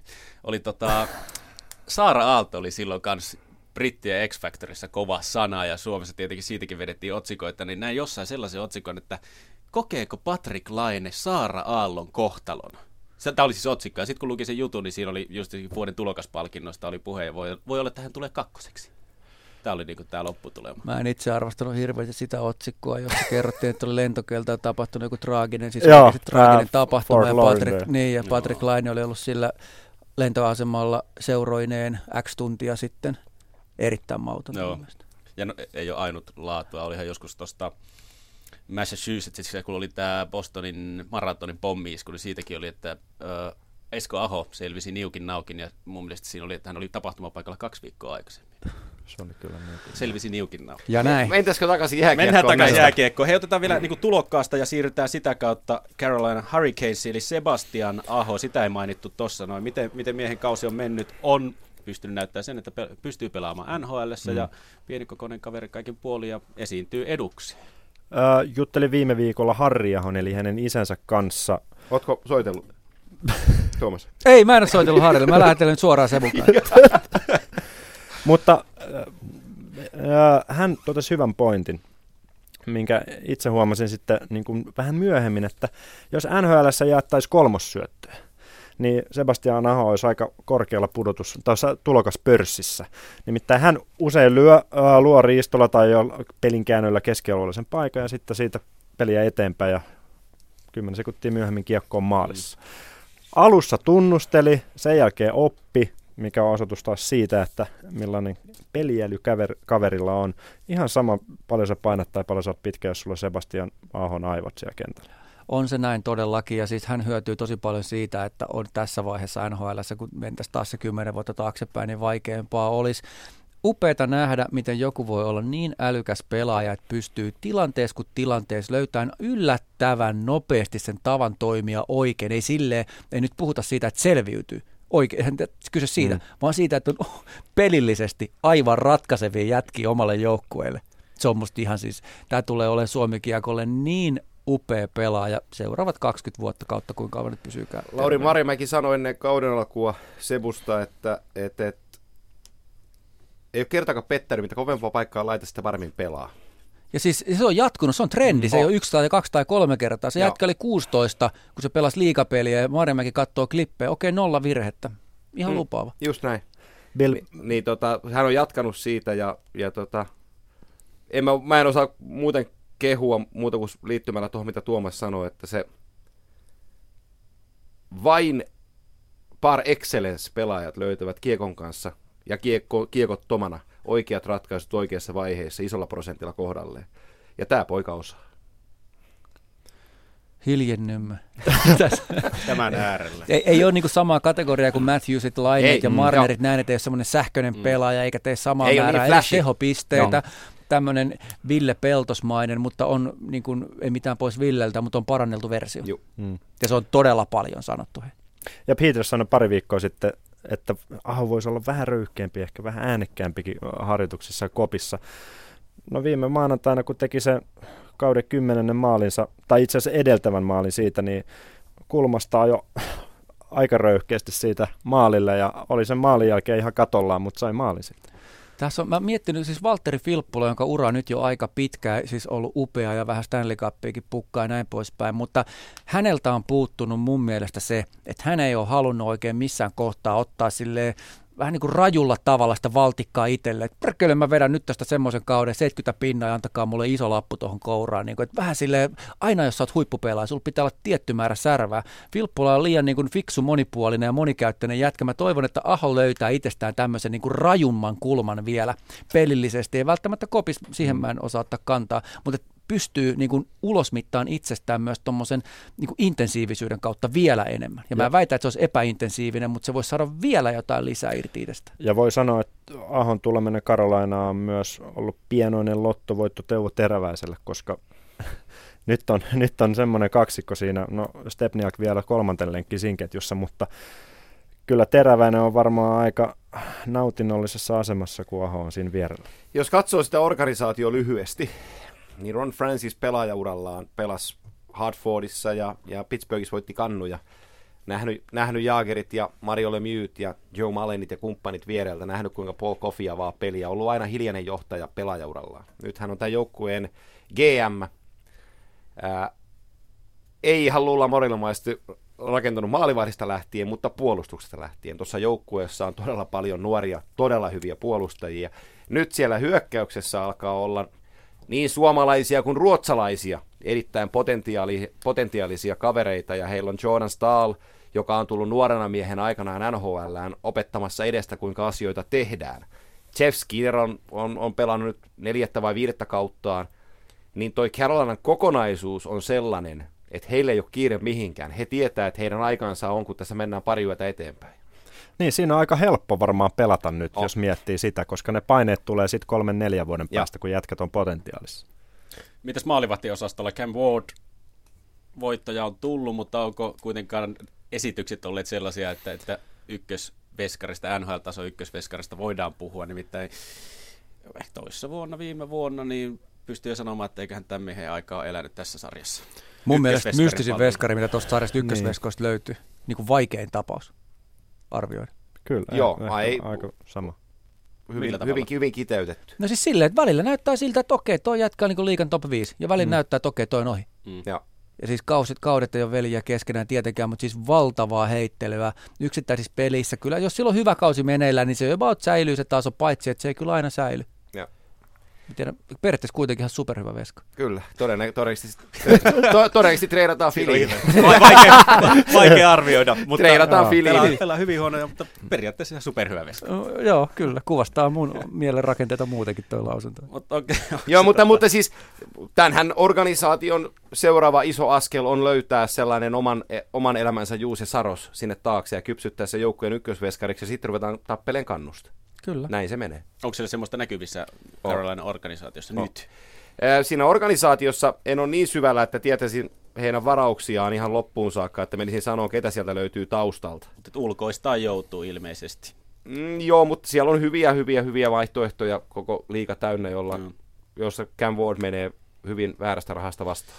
Onko se tota Carolina, ainoastaan Cam Wardin vika, tavallaan ne ailahtelut, vaan onko Carolina puolustuksessa myöskin? Totta, totta kai se, se nuoruus selittyy sillä, no. että siellä tulee myös virheitä siellä puolustuksessa, koska siellä on poikia, joilla ei ole vielä satoja pelejä tilillä, niin he, he, heillä ei ole sitä kompetenssia joka ilta siihen. Mutta kun tämän, tämän puolustuksen vanhin kaveri on Ron Heinsi, joka on kolmekymmentäviisivuotias, sen jälkeen vanhin kaveri on Matt Tennyson, joka on kaksikymmentäkuusi. Hmm. Ja nämä molemmat on sellaisia puolustajia, joiden tulevaisuuden varaan ei hirveästi rakennella. Noah Hanafin on yhdeksäntoista. Slavin. Äh, Jacob Slavin on kaksikymmentäkaksivuotias. Brett Pesci on kaksikymmentäkaksi. Äh, Justin Falk on kaksikymmentäneljä. Nämä on aika kivassa iässä nämä pojat. Se on totta, ja mitä maalivahteihin tulee, niin hyvin harvassa on ne tilanteet, joilla maalivahdin suoritteita voidaan koko kauden mittaan niin kuin arvioida ilman, että otetaan mukaan pakkeja ja jopa sentteriä. Juh. Sitten. Niin kuin, että pitää aina nähdä siinä kontekstissa. Yksittäiset tilanteet, torjunnat, pelit, ne on asia erikseen. Jos helppoa ei mene, niin se ei välttämättä ole pakin viika. Mm. Jos puhutaan tämmöistä, millainen kausi on meneillään, se on aina suhteessa siihen puolustamiseen. No Carolina nyt kolkuttelee playoff-ovia niin sanotusti tuossa itäisen konferenssin kahdeksantena, ja tällä hetkellä olisi playoffeissa, mikäli kausi päättyy, tai runkosarja päättyy tällä hetkellä, mutta onko mahdollisuuksia? Se on ollut, se on, se on ollut sillä, se, siinä määrin ilkeä joukko, että ei, se on ratkaisi. Itse asiassa Karolainen, eihän villikorttisäännön myötä, sehän ei olisi tällä hetkellä. Nyt ei. Ne on yhden alla siinä, niin. Siis ne on pisteen päässä joo, siinä. No, se, mutta se, mut, se, mut se on, se on, se on paha jengi pelata vastaan, koska he raapii aika paljon tasureita vieraskaukalosta. Ne on joka pelissä mukana, niin niillä, niillä ei ole paljon sellaisia pelejä, että ne ottaisi viisi nolla tukkaa. Hmm. Mutta silti kyllä on hirveän vaikea nähdä pudotuspelejä. On, on, eikä se, niin kuin sanottua, se, se tulevaisuus on, niin. on tuolla päin. Enkä mä usko, että he organisaation sisällä hirveästi painottaa tätä vuotta, vaan se, että he tietää, mitä heillä on käsissään. Niin. Nyt pojat maltti. Ja tota kautta, niin kuin Sami sanoi, niin varmaan suhteellisen positiivista pelifiilinkiä siinä joukkoihin vain voitettava. Ja siellä Joo. on Brinda Moore sun muut Peters valmennuksessa, niin siinä on aika hyvä rakentaa sit sitä kautta taas. Kyllä. Hyvissä käsissä. Hei, voidaan siirtyä eteenpäin. Esitän jonkunlaisen ratkaisun mystisen maalivahdin Cam Wardin tilalle, ja siitä voi siirtyä sitten tuohon joukkueeseenkin itsessään. Jaroslav Halakko olisi nyt halvalla lähdössä. Olisiko siinä mitään vastausta? Mun mielestä edelleen ihan varteen otettava veskari. Kyllä mä sen Dare Puppalle soittanut. Aika tasaraha näiden kahden väliltä. Näinkö on? Ei, no onhan siellä Andrei Paveletsekin Winnipegin Manitobassa A H L:ssä ja ei nämä ole niitä ratkaisuja. Okay. Ei nämä ole niitä ratkaisuja. No mutta Islanders ylipäätään. Siellä nyt on tämän sekoilun kautta, eikä ainut sekoilu, mitä tässä nyt on tapahtunut, tämä maalivahtisekoilu nimenomaisesti, vaan mitä Islandersissa tapahtuu. Viime kausi playoff-jengiä on ollut sellaista hyvää tekemistä näkyvissä ja, ja näin päin pois. Siellä lähti niin aika kolme kovaa jätkää, Okposo ja toi Nielsen ja Matt Martin oli mun ihan suosikkipelaaja, joka nyt Torontossa, niin siinä on mun mielestä osoitus siitä, että päästetään tällaiset vapaat agentit, niin vaikka omistajalle edeskin sanookin, että tässä rakennetaan pikkuhiljaa uutta, mutta Tavaresi soppari loppuu ensi kaudella. Aivan käsittämätöntä kuraahan tuo Islandersin toiminta on, siis kaikki meinasi olla hyviä ja sitten päästetään tommosiin, niin ei mitään mm. järkeä. Mm. Ne meinas tehdä, siis ne oli vitsi, kymmenen vuotta, varmaan pidempäänkin. Sitten ne just meinas saada uskottavuuden, sitten taas kaikki vihko. Mm. Siellä on kaksi äijää tällä hetkellä, Tavares ja Lee, jolla oli yli kymmenen maalia. Viime kaudella siellä oli neljä viisi jätkää, jolla oli lähemmäs kolmekymmentä maalia sillä kaudella. Mulla ei ole tähän sanottavaa kuin, että hashtag Jesuit John Tavares. Mihin mm. olisi menossa? Tuossa kaikki muut joukkueet voisi sen ottaa vastaan, mutta se on niin schoolboy, että se ei uskalla sanoa ääneen sitä. Se on kohtelias kanukki, joka on tullut seuraa ja se tietää, että se on kasvot, niin se ei, se ei uskalla sanoa God's Knowlle pahasti, vaikka sen pitäisi sanoa. Mm. Se on sääli, että tollainen jätkä menee hukkaan mm. tuollaisessa organisaatiossa. Kyllä. Ja sitten just joku Okposo, jota itse asiassa me, on, me varmaan ollaan ainoa studio koko maailmassa, joka on todella ymmärtänyt, mitä tärkeä jätkä se niille oli ja hyvä pelaaja. Hyvä me. Ja, ja tota, ei kyllä, siis me on monena vuonna annettu Okpos, Okposolle ansaittua posia täällä. Hyvä me. Hy- joo, joo, kyllä. Studio, joka joo, joo. Ja näkyy nyt myös Tavaresin pelissä, että ei ole Kailia vierellä. No, taisi olla yksi peli, kun oli Tavaresilla toisella laidalla Cal Clutterbuck. Se, joo, se on se on vetä, se on vetä, ei siitä sen enemmän. Aja Cal tonne maalille. Niin. Joo, joo. Tiedätkö, laita lapa jäähän. Niin. Siis to, toi seura sietäisi tulla lopetetuksi ja siirrettyksi muualle. Niin häpeällinen no, se on. Eikö ne just taas uutta hallia virittele? No ei ole, heillä on harjoitushallit hukassa ja Barclay Center ei kelvannutkaan ja nyt mietitään mitä tehdään. Niin ne, on kaikki palaset aivan päin huttua. Kyllä. Ja, ja Kaats nou vetelee naruista. Ja kaivoako se on vedellyt siellä naruista kymmenen vuotta? Komedicentraaliin maksetaan niin. lippuja, että mennään katsomaan komiikkaa, niin menkää tonne katsomaan näitä. Tämä on ihan, tämä on sketsi, tämä koko seura. Juuri näin. Yle Puheen urheiluiltaa. Ja ensi kaudella ihan jäätävässä iskussa. No, mä olin sanonut, että tästä ei puutu enää, kun se loppupuolittain nousu ja kotiedolla pudotuspeleissä. Voin taata, ei ole. Maailman ainut studio, joka osaa tämmöistä. Ei, kyllä se on niinku, siis se momentti, momentti, mikä niillä tuossa oli, niin se katosi. Se katosi ihan. Se on just näin. Ja sit sä tällaista Matt Martinit, joka on identiteettipelaaja, niillä oli N H L:n paras nelosketju. Ja ne pelas hyvää niin. hokia tuossa vähän niin. aikaa sitten, ihan kiinnostavaa lätkää. Joo, joo, joo, joo, joo. Meillä on momentum sen sijaan hyvästikin päällä. N H L-iltaa, puolen välin päivitystä, siis vietellään urheiluillassa. Minä olen Jere Pehkonen ja studiossa myöskin Antti Mäkinen ja Sami Laine ja Tuomas Nyholm.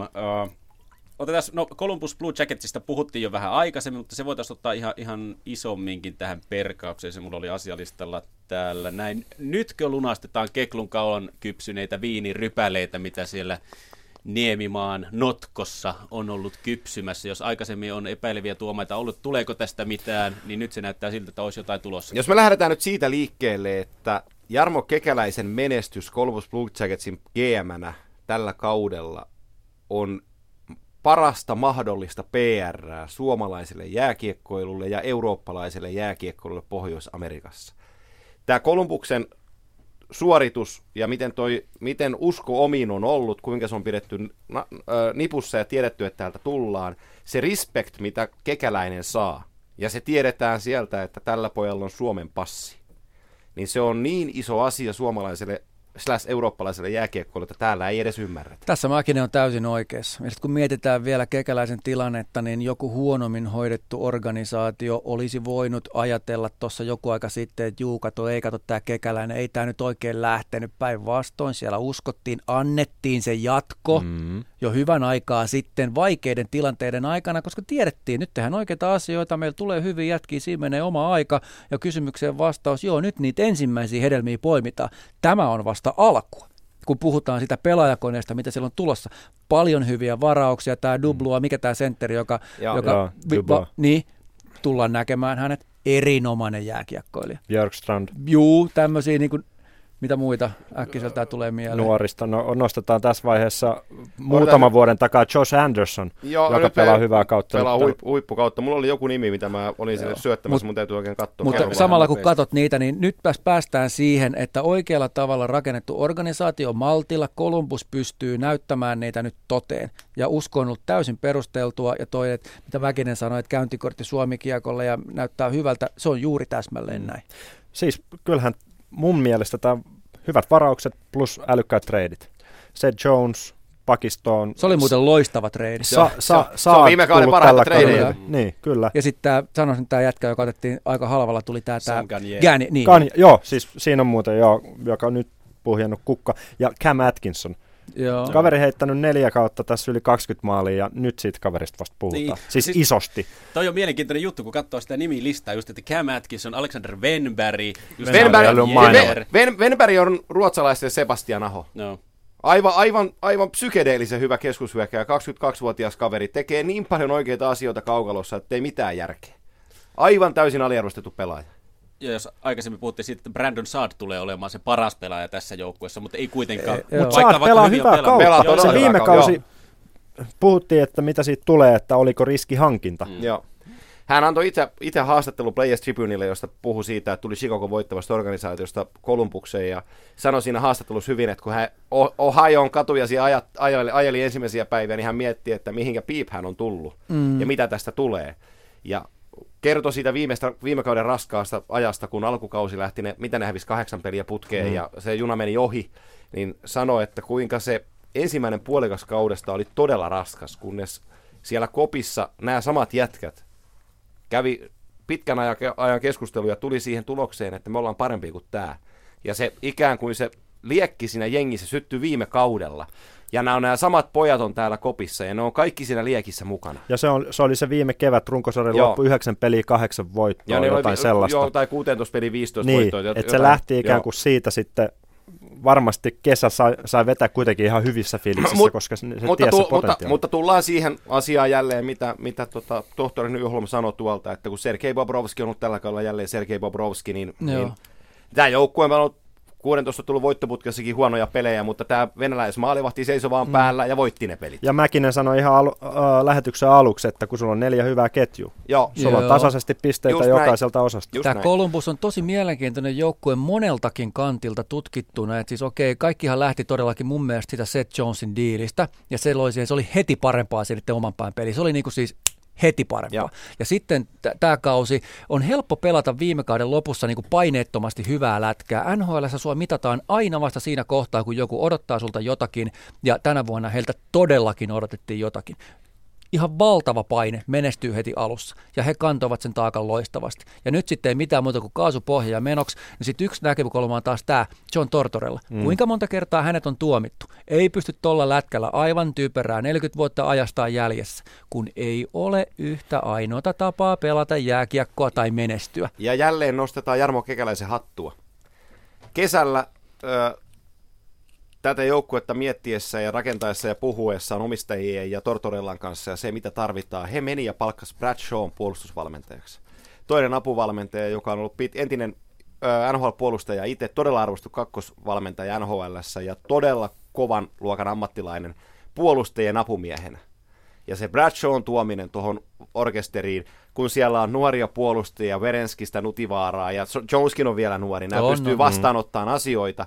Ja siellä on palikat kohdallaan siellä taustalla, että nämä jätkät puhuu, nämä, nämä hoitaa nämä ja nämä hoitaa nämä. Se ei ole pelkästään Tortorella, vaan se, se on se kokonaisuus, mikä siellä penkin takaa löytyy. Ja jälleen sataa merkkejä Jarmo Kekäläisen hattu. Kyllä. Kyllä, jos katsoo esimerkiksi, miten Tortorella kokosi äh, Team U S A:n äh, managerien kanssa sen World Cup-joukkueen, ja sitten vertaat sitä Kolumbukseen. Niin kyllähän se, se Kekäläisen kädenjälki näkee, näkyy Joo, aika hyvin. Erinomainen pointti. Joo. Aivan siis fantastinen pointti ja avain siihen ymmärtää, niin kuin mikä on Tortorellan ja mikä on G M:n eli Kekäläisen osuus ja miten jääkiekkojoukkue organisoituu silloin, kun se organisoituu hyvin. Kolumbuksessa on tosi monta palikkaa oikein paikoilla ja sitten vielä tämmöinen pakki, tämä Ryan Murray tämä pakki, Joo. pelaisi jossain Kanadan puolella, puhuttaisi jatkuvasti, hädintuskin jengi tietää kuka se on, Joo. loistava pelaaja. Yeah. Ja sitten vielä sanon tuosta, olinko me, mitä mä olin unohdin sanoa jonkun pointin tuosta Kolumbukseen liittyen. Sekoitti sua. Se, se, se, se oli se pieni, kato pistä sinne tuli. Tuli, tuli mieleen, koska rivien välistä voi aina lukea, mutta kun voittoputki oli jo päällä, niin, niin, niin olikohan Hockey Central Central Noon podcast-pojat, kun soitti, miehet soitti Kekäläiselle, haastattelin niin Kolumbuksesta, niin, niin Jarmo Kekäläinen vastasi Tortorellaa koskevaan kysymykseen, että, että Tortorella on aina sanonut valmentaja, että se haluaa oppia paljon. Sen voi ymmärtää monella eri tavalla, mutta kyllä varmaan, kun sen verran tulisieluinen on Tortorella, kun tiedetään hänen taustansa, niin siellä on pari kohtalaisen kovaa keskustelua käyty, mihin tätä organisaatioa mm. viedään. Ei niinkään pelillisillä aspekteilla, vaan siitä, että meillä on rakenteella tällainen joukkue, ole hyvä, vie se tähän suuntaan. Joo. Kyllä, ja näinhän sen pitää juuri mennäkin. Joo, ja mitä Tortorellasta, hyvä esimerkki kokeneen jatkan mukautumiskyvystä, hänhän on tuonut voimakkaasti nyt sitä Kolumbukseen, että vapaaehtoisia aamuja, että treenien määrää on vähennetty, annetaan pelaajille liekaa, annetaan niille vastuuta, ne kantaa sen vastaan huutoon pelaamalla hyvin, eli tämmöistä ajattelua, joka on epätortorellamaista, hänen imagonsa ajatellen. Mm. Ei, kyllä hän on enem, enemmän rangaistuslukistulluten kaveri. Niin, niin, niin mutta nyt tämmöinen muutos. Joo. Tosi mä iso veikkaan, että siellä on myös aikamoinen arvostus niin kuin Kekäläisen ja Tortorellan välillä. Kyllä. Että siellä käsitellään myös niin kuin asioita oikein. Joo, tätä mä mietiskelin tuossa, että jos Tortorella ja Kekäläinen on käynyt kiivaitakin kaksinkeskisiä keskusteluita ja ajattelee itsensä sitten jomman kumman paikalle, niin kyllä mä sanoisin, että valahtaisi savet housuun ennemmin Kekäläisen käsittelyssä. Se rauhallinen kalju kaveri siinä sanoo aika painavasti oma asiansa. Sitten taas Tortorella, jolla välillä on vähän tapana huutaakin tai vähän, vähän silleen säysämpää. Siis sehän oli parasta, kun Tortorella oli. Sanoa, niin kyllä, kyllä mä sanoin, että Kekäläisen vuori siinä niin nousee paljon korkeammin. Kyllä, mutta siis ainoa sääli on se, että Tortorella ei ole enää T V-analyytikko, koska se oli hyvää viihdettä, kun se tuli naulaamaan. Se on totta.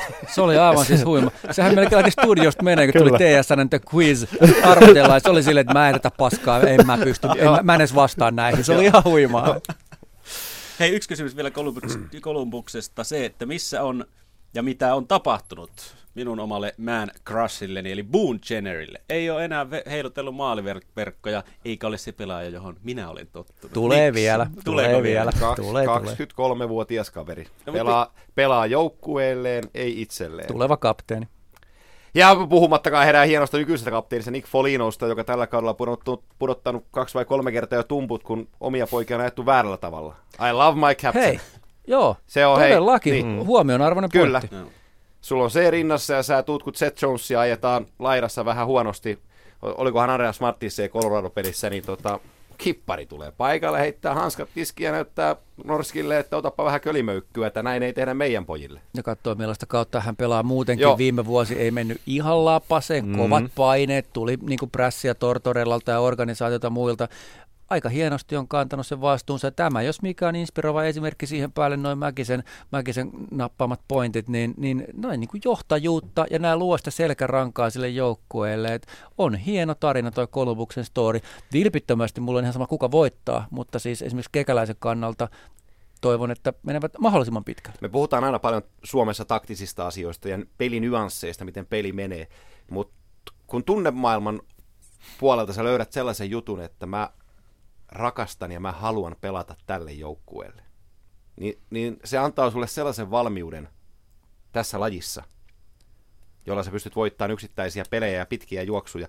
Ja sitä mä aistin tästä joukkueesta. Juuri tämän kapteenissa esimerkin kautta mm. ja siitä, siitä tavasta, millä tämä joukkue responssaa haastatteluihin, huonoihin peleihin, hyviin peleihin, niin tuossa on jotain uniikkia. Ja toi on varsinkin N H L:n kohdalla todella tärkeä pointti, toi, mitä sun, niin kuin, miten sydän sykkii ja millainen rakkaus sulla on seuraaja lajia kohtaan ja millaisella intohimolla sitä suoritat, koska se ei mahdu analyysiin toi. Mm. Sitä on hirveän vaikea siihen niin kuin viisikkopelaamiseen upottaa, mutta tässä on tämä sydänpuoli vielä.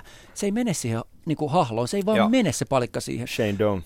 Joo, ja Suomessa sitten taas kun ajatellaan, että tämä on paljon strategisempi tämä laji, ja tässä ei ollenkaan samat lainalaisuudet kyseessä. Täällä voidaan jättää tunnepuoli pikkusen pienemmälle ja ajatella taktiikan puolesta. N H L räiskyy, leiskuu ja paukkuu juuri sen takia, että siinä on tämmöinen elementti mukana, ja siksi se on yksi maailman hienoimmista urheilusarjoista, ellei jopa hienoin. Ja sanotaan vielä uh! vähän. Ei, kyllä, kyllä. Siis mä, mä sytyn tuolla aspektille mm, valtavasti. Kyllä, sama. Hiljennymme jälleen sama. Tämän äärellä. Kekäläiselle yksi sulkahattu oli myöskin se, että länsinaapurissa arvostetaan ilmeisesti myös aika suurenmoisesti miehen otteita. Taisi olla Aftonbladet, nyt saatan muistaa väärin, mutta oli kuitenkin iso lehti, joka otsikoi jo jonkun juttunsa. Oli iso otsikko, että Columbuksen menestys on Kekäläisen ansiota ihan täysin, eikä varmaan väärässä ollut siinä. No jos toinenkin joukkue rakastaa kapteenia, mennään hienolla aasinsillalla joukkueeseen nimeltä Edmonton Oilers ja mm. Connor McDavid. On ihan ok pelaaja. Patrick Maroon kahdeksantoista maalia. Joo, hänellä on aika ihan hyvä sentteri. Joo. Tai itse asiassa kaksi sentteriä samassa ketjussa. Mm. Ai, ai, Aa, ai, ai. Nyt lähdetään. Nyt haiskahtaa Puntut, hyvältä. Tumput putoaa. Laskekaa mineraalikylmi. Valmistautukaa hyvään avautumiseen. Niin kuuluisin Dressmanin kesähousuun. kaksituhattakymmenen-luvun ensimmäinen ykköskierroksen ykkösvaraus oli nimeltään Taylor Hall. Se jätkä tuli tuohon kaupunkiin, jonka, ha- jonka johto oli niin väsynyttä ja epäammattimaista kuin voi olla. Se pelasi kuusi kautta tuossa joukkueessa, noustakseen yhdeksi sarjan parhaista vasemmista laitahyökkäjistä. Se ei ole, voitte julkisesti katsoa taaksepäin, se ei ole Edmonton Oilers urallaan kritisoinut kertaakaan kuutena vuotena Oilersia, vaikka silloin olisi ollut noin kuusisataakaksikymmentäkahdeksan mahdollisuutta. Siellä on tehty pöljiä hankintoja, aivan järkyttäviä rahoja poltettu vääriin jätkiin, ja tämä numero neljä on pitänyt suunsa supussa. Sitten tulee uusi hieno halli. Me voitetaan Lotossa maailman se, tuleva seuraava paras pelaaja. Meillä on Cam Talbot hommattuna, jos on profiilialla ykkösmaalivahti. Ja sä haistat sen mahdollisuuden, että mä oon odottanut tätä hommaa kohta kymmenen vuotta. Ja mut reirataan johonkin ruotsalaiseen puolustajaan. Herra Jumala! Mä en voi sietää. Se on syljettävää toimintaa. Vaikka se Larsson on hyvä puolustaja, niin vaihda vaikka koko joukkuees. Mutta kun tää jätkä on antanut sydämensä tälle kaupungille, niin se on sama kuin sä pistät sen linnaan. Se on väärin. Katoit varmaan eka. Ja sen takia mä sytyn tuosta Patrick Maroonista, että tulkaa, tulkaa nostelen Patrick Maroonia McDavidin rinnalta, se on tehnyt viisitoista maalia. Huhhuh. Mut katoit varmaan ensimmäisen New Jersey Edmonton-pelin ja mm. Taylor Hallin siinä. Ei tehnyt maaleja, mut jumalation, siinä oli tunnelataus. Ja nyt Edmontonista teki maaliin ja, ja niin. tota, antoi yhden taklaukseen ja joutui vähän käsikahnaan ja sen jälkeen puuattiin. Ja sitten se sanoi kopissa, että nyt tää on ohi, jatketaan reissua. Niin. Hieno pelimies, mutta antaa ihan kaiken tuolle kaupungille silloin, kun ne on niinku huonoimmista huonoimpia ollut monta vuotta. Ja Patrick Maru ja kun, se, pa- ja kun se paikka tulee, niin sut reidataan johonkin ruotsalaiseen puolustajaan. Menikö tunteisiin? Me, me, ihan ohuesti. Oletko laittanut pahoitteluviestiä Taylor Hallille? Ei no, mutta mun käy sää... Et olisi ansainnut. Ei, mutta mun, mun käy syö sääliksi. Sitten se menee New Jersey. Kaikista niistä paikoista New Jersey. Niin, mulla ei niin. ole tuommoista tunnistettä tähän tapahtumaan kuin Antti Mäkisen selvästikään, mutta kun sä noin muotoilet, niin hirveän vaikea on olla eri mieltä kyllä tästä, että on se synkkää. Si- siis se on niinku, se on niinku, ja siis totta kai se on joukkueen herätyksen, että kuka tahansa voidaan treidata, mm. mutta et sä niinku sun lojaaleinta äijääs, niin sä lähdet treidaan, joka on odottanut niinku kieli pitkällä, että nyt me päästään yhdeksänkymmentäseitsemän kanssa lyömään vähän vauhtikiekkoa, koska se nopeus, mikä on Taylor Hallilla ja se mikä nopeus, mikä on, mikä on McDavidillä, niin mä olisin halunnut nähdä se. Niin. Ja niin olisi ollut se numero neljäkin, mutta kyllä. Ei käynyt. Mä jotenkin sieluni silmin näen nyt, Antti, tämän sun kuvainnollisen selityksen jälkeen, niin Taylor Hall jossain semmoisessa seiskan pahoittelujutussa, että sille annetaan ehkä joku tyyny tai joku vastaava niin kuin lahjaksi siitä, että olet kokenut kaltoin elämässä. Onko tää joku juttuformaatti, josta mä nyt tiedän? Se on selkeästi lukenut seiskan. Siellä on aina tämä kaltoin kohdeltujen palsta siellä, mihin ne, mihin ne antaa joku palkinnon siitä, että voiko sulla ollut elämä jossain vaiheessa vähän kehnosti. No, mutta Edmonton Oilersista ylipäätään, vaikka nyt ruotsalainen puolustaja sinne tulikin, mutta miten eikä ruotsalainen se, puolustaja on osoittanut sen, että... Eikä, eikä, että eikä me ota on... herran Larssonilta mitään pois, koska se näyttää sen, että mikä on ö, hyvän puolustajan hinta. Ei franchise-puolustajan mm. hinta, mutta hyvän puolustajan hinta. Tässä kohtaa se on ihan törkeä ylihinta, mitä tämä joukkue siitä maksoi. Mut, mut... Kyllä se oli vähän tyly siinä ekassa pelissä, kun Larsson heitti Hallin katolleen siinä yhdessä päässä, että siinä niin kuin vähän... Siis Mut. isompi palanen tuohon puolustukseen oli kesällä hommattu Chris Russell, joka mm, siis totta kai Larsson ja Russell, kun tuohon tuodaan lisää, niin on ymmärrettävä, että Edmontonia vastaan on vaikeampi tehdä maaleja. Ja, ja tuossa on paljon hyvää niin hyökkäyksen osalta kuin puolustuksen osalta. Milan Lucic ensimmäisessä Battle of Albertassa, McDavid ja Kyllä. olikohan Derek England otti vähän kovaa ja, ja kaatui samalla tavalla kuin viime kaudella murtaessaan solisluunsa, niin ensimmäinen oleuspaita, niin numero seitsemäntoista tulee ja alkaa jakaa nyrkkiä Derek Englandille, niin tiedetään, miksi numero seitsemäntoista on siellä. Tämä on muuten kiinnostava filosofinen valinta, jos ajatellaan, että mitä polkua Oilers tässä suhteessa kulkee suhteessa moniin muihin organisaatioihin, niin on ihan kiinnostavaa nähdä, mihin tämä lopulta johtaa. Tämä tämmöinen niin kuin, että puolustavia, niin kuin, tai siis niin kuin fyysisiä jätkiä, joilla on niin kuin mahdollisuus sitten painaa vähän niin kuin lihaa tummumaan. Se ei ole ihan arkipäivää N H L:ssä, mutta Edmontonilla ylipäätään niin vielä ei ole heidän aikansa, mutta kun sulla on McDavid, niin sun aika voi olla niin kuin yllättävän nopeasti, yllättävän pitkälle. Eli, siis, eli, eli en ihmettelisi yhtään, vaikka ne menisivät tuossa pudotuspeleihin selkeästi mm. ja voittaisi jonkun sarjankin siellä. Kaikki on mahdollista, se on niin seppä kapelimestari. Niin, Draisaitl siinä vierellä pelaa niin. kohtalaista kautta, hän on kaksikymmentäyksi. Mm. Et, et, kyllä tää, tässä on niin paljon hyvää tässä joukkueessa ja sitten on meidän... Meidän Jesse Puljujärvi vie siellä taustalla, josta joka, tulee, josta aikanaan, tulee, erinomainen josta tulee aikanaan erinomainen pelaaja. Niin, niin, niin. Kyllä Peter Chiarellilla on toi homma hyppysissä, sitä mä en sano. Nyt tää oli vaan tällainen paatuneen yhden suomalaisen selostajan tunteenpurkaus Taylor, Taylor, Taylor Halliin, mutta, mutta et, voisin hyvin kuvitella, että Taylor Hall silloin kun näitä tapahtumia on tapahtunut kesällä ennen sitä treidiä, niin hän on nähnyt sen saman valon, että tämä nyt alkaa mennä oikeaan suuntaan ja sit sut shiftataan tonne niin kuin New Yorkin roskalaito, roskalaitokselle. Ja kyllä, kun ajatellaan menestysorganisaatiota, mistä ne lähtee nykypäivänä, varsinkin ei kannata mennä niin vuosikymmentä taakse, kun maailma on muuttunut niin paljon, niin hyvä seurajohto, maltillinen tasapainoinen seurajohto, joka tietää, miten organisaatiot rakennetaan draftin kautta, täsmähankintoja, sitten jos on se paikka, niin isoja kaloja kaivetaan markkinoilta, ja sitten hyvä valmennus, tasapainoinen maltillinen toiminta. No näinhän Oilersi juuri nyt on lähtenyt toimimaan, että tota, et Kolumbukseen pätee myös. Juu. Hmm. Toki toi on ollut vähän semmoista välillä, että ihan ymmärrettävää, siellä on tullut aika paljon maaleja myös omiin. Joo. että tota, jos Talbotista puhutaan, niin nämä maalit ei totta kai ei, me, ei mene sen piikkiin pelkästään, mutta siis mä, mä yhä vähän oon epäileväinen Talbotin suhteen. En tiedä, mistä se johtuu. Mutta sama tota... täällä. No mä oon epäileväinen tuon puolustuksen niin. suhteen enemmän kuin Talbotin niin, suhteen. Niin, mutta se ei ole valmis. Se ei, ei ole valmis. Tämä projekti on tässä, että et kaksi toho, vuotta niin noin on toho, semmoinen powerhouse. Tuohon saadaan noitten Russellin ja Larsonin ympärille Kleffum siihen mukaan pitkällä sopimuksella. Saadaan, saadaan, saadaan kaksi kovaa puolustajaa lisää, niin nähdään se todellisuus, että Talbot alkaakin ottaa kiekkoja paremmalla profeita, pro, prosentilla illasta toiseen kiinni. Se tuommoinen on tehtävissä, tuommoinen muutos, joo, joo, sulla on ne kulmapalat, mihin rakentaa. Just se veskari on seuraava kulmapala, mikä kannattaisi miettiä siinä niin kuin pitkältä tähtäimellä. No mä heitän tämmöisen jigin vesille, jos Tuomas sanoi, että aika ei ole vielä, vaan sitten kun Connor McDavid alkaa oikeasti tekemään niitä hyviä kausia, niin kuitenkin kohtuullinen kausi. Kohtuullinen en mä niin sanonut. Jotain sinne suuntaan, sitten Connor McDavid sitten, sitten kun hän alkaa, tai jotain vastaavaa. Niin siis se, mihin mä viittasin tuohon McDavidin, hänhän niin kuin, organisaatio on valmis ja me ei ole nähty niin kuin läheskään parasta McDavidia Joo. vielä. Se on huikea sensaatiomainen jätkä, mutta tulee parantaa vielä paljon ja Joo. ottaa sen valtikan Crosbylta. Mutta kohtuullinen kausi nytkin on menossa. On jo, niin kyllä. Miksi ei olisi Edmontonin aika nyt? No noin, mitä Mäkinen ja Sami sanoi tuossa, että ei riitä veskari, ei riitä pakit ja liian niin kuin paljon semmoisia, ihan sama kuin Carolina, mm. ei se vaan riitä vielä. Ei, vähän eri syistä Joo. toki, mutta että... Ja, mutta he tietää, että he on oikealla suunnalla. Niin, ei niin. heillä ole kiire tänä keväänä mennä minnekään Kyllä. vielä. Et, no, et, siinä on, se, pitkästä aikaa tällä joukkueella on joku suunta, mihin mennä. Juuri, kyllä. Kyllä me jotenkin odotettaisiin ainakin yhden sarjan voittaa playoffeissa.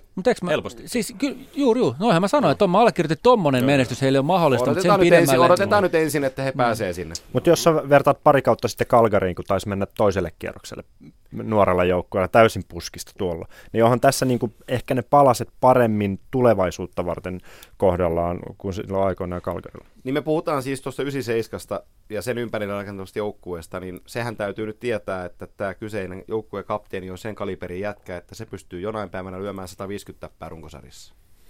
Se on niin hyvä. Okei, mä rupesin oikein miettimään, että mitä sata viisikymmentä täppää vaatii. Se on niin hyvä periaatteessa, mutta pystyykö jos, kukaan enää mm, noihin lukemiin? Jos sä, jos sä katsot Edmontonin pelejä, kuinka paljon toi yhdeksänkymmentäseitsemän luo maalipaikkoja per peli? Paljon. Jos silloin vielä piirun verran laadukkaampaa ympärillä. Eikä Patrick Maroon niin. riitä. Mutta tämä on vähän sama kuin Crosbysta puhuttiin aikoina, että joutuu hinkkaan kunitsia jonkun mut eri, kanssa. Joo, että... mutta erityyppisiä. Vielä erityyppisiä. Täällä on, täällä on nopeuselementti on kovempi kuin Sidillä. No siis erilaisia pelaajia ja. mun mielestä on ylipäätään, että heidän pelissään tietenkin kaikilla huipuilla on tietyt samankaltaisuudet, ja. mutta siis ky- kyllä heidän peliprofiilinsa mun mielestä on tosi erilainen. On, on joo, joo, joo. Ja, siis, ja, ja kahdeksankymmentäseitsemän on tällä hetkellä maailman paras jääkiekkoilija, mutta oot siinä oikeassa, että Pascal Dubuis ja Chris Kynitsin kanssa niin. painettiin tuossa puolen tusinaa vuotta, niin siinä olisi saattanut olla. Niin. olla. Siis siinä mutta, Patrick Laine toiseen laitaan. Niin, se on sitten yhdeksänkymmentä maalin. Mutta se, se täytyy muistaa, että, että niihin aikoihin Crosby sanoi, että se haluaa pelata näiden kanssa. Se oli hänen oma päätöksensä. Niin, niin. Jos sitten ei ollut tietysti silleen, että mitä jos olisi pelannut tämän, mitä jos olisi pelannut niin. tonkaan, niin tavallaan turhaa, että McDavid pelaa niiden kaiken, mitä siinä nyt on ja ihan kivasti on niin. mennyt. Ja, ja, jos, ja jos, varmaan tulee saamaan parannusta siihen lähivuosina. Joo, ja, ja jos katsotaan kahdeksankymmentäseitsemän niin kuin track recordia, mitä se on voittanut pelaajaurallansa niin joukkueessa kuin henkilökohtaisella tasolla, niin aika vähän silloin enää voitettavaa. Niin, ettei se vihkoon on mennyt. Ei se, ei se, ei se, ei se, niin kuin, ei se niin kuin altalipan ole joo, päässyt menee. Joo. Mutta sekin vielä, jos vertaa McDavid Crosby, se on hienoa, että tulee tällainen kamppailutilanne, että kumpi on maailman paras ja kumpi on parempi. Se tekee tuolle juuri näistä N H L elää. Se koko juuri juna näin. Puksuttaa. Tämä, se oli Ovechkin Crosby ja sitten se on vähän mm. muuttunut. Nyt se on McDavid Crosby. Tämä on mielestäni niin upeaa ja hienoa nähdä. Ja se on väistämätöntä, että se nuori poika ottaa sen valtikan Crosbylta jossain kohtaa. Mutta se tapa, millä Crosby on tarrannut siihen, eihän hänen poittiin saa voittaa mm. taistelu McDavidia vastaan, mm. vaan olla maailman paras pelaaja, koska hän ylipäätään haluaa olla maailman paras pelaaja. Niin Crosbyn kausi on ollut aivan siis järjettävän kova. Aivan, Kyllä. aivan tolkuta. Eikö Edmontonille, jos ja kun he playoffeihin pääsevät tällä kaudella, niin kuitenkin anna jonkunlaista vähän plussaan viittaa, vaan se, että on läntisessä konferenssissa. Tuntuisi ainakin vähän helpommalta pudotuspeli saralta.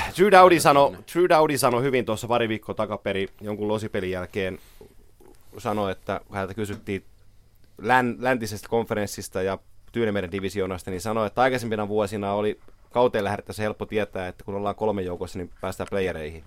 Että tämä kausi on siinä määrin erilainen kuin aikaisemmat, että nyt nämä Kanadan joukkueet puskee takaa päälle aika lujaa.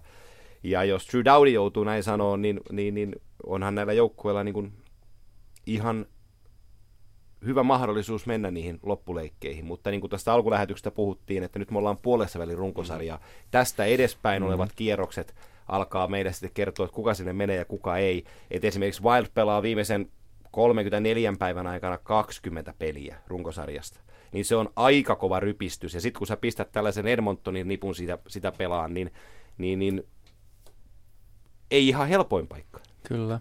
Historia osoittaa sen, että aina löytyy näitä tarinoita, että tullaan lujaakin takaa ja pitkillä voittoputkilla noustaan. Niitä, niitä löytyy. Mutta yleisesti ottaen tämmöinen pitkän tähtäimen N H L-runkosarjan matematiikka viittaa siihen, että jos sä oot puolessa välissä semmoinen kymmenkunta pinnaa jäljessä, peli on menetetty. Hashtag Tampa, että kyllä ne kohta mm. rupeaa olemaan siinä, että pitää, on niin kuin pakko saada. Ja kun koko ajan jokainen saa yhden pisteen sieltä toisen täältä, ja kun sä et saa voitosta kuin kaksi, jossa suora voitto versus Suomessa, missä on kolmen pisteen voitto kuitenkin olemassa, se kurominen on niin raskasta puuhaa. Toki näin voi tapahtua, mutta tämä on mun peruste sille, minkä takia Tampalle mä en, mä en jaksa nyt heittää mitään isoa pudotuspelilippua pöytään. Ja, ja vielä Edmontonista otan sen verran kiinni, että, että pääsee he pudotuspeleihin tai ei, niin he ovat jo voittaneet. Se on totta. Koska nyt tämä organisaatio on vakavasti otettava jääkiekkosarja ää, joukkue N H L:ssä. Sitä se, Sa- sitä se ei ollut kymmenen samat vuoteen. Sanat Torontoon. Joo, kyllä, kyllä. Joo.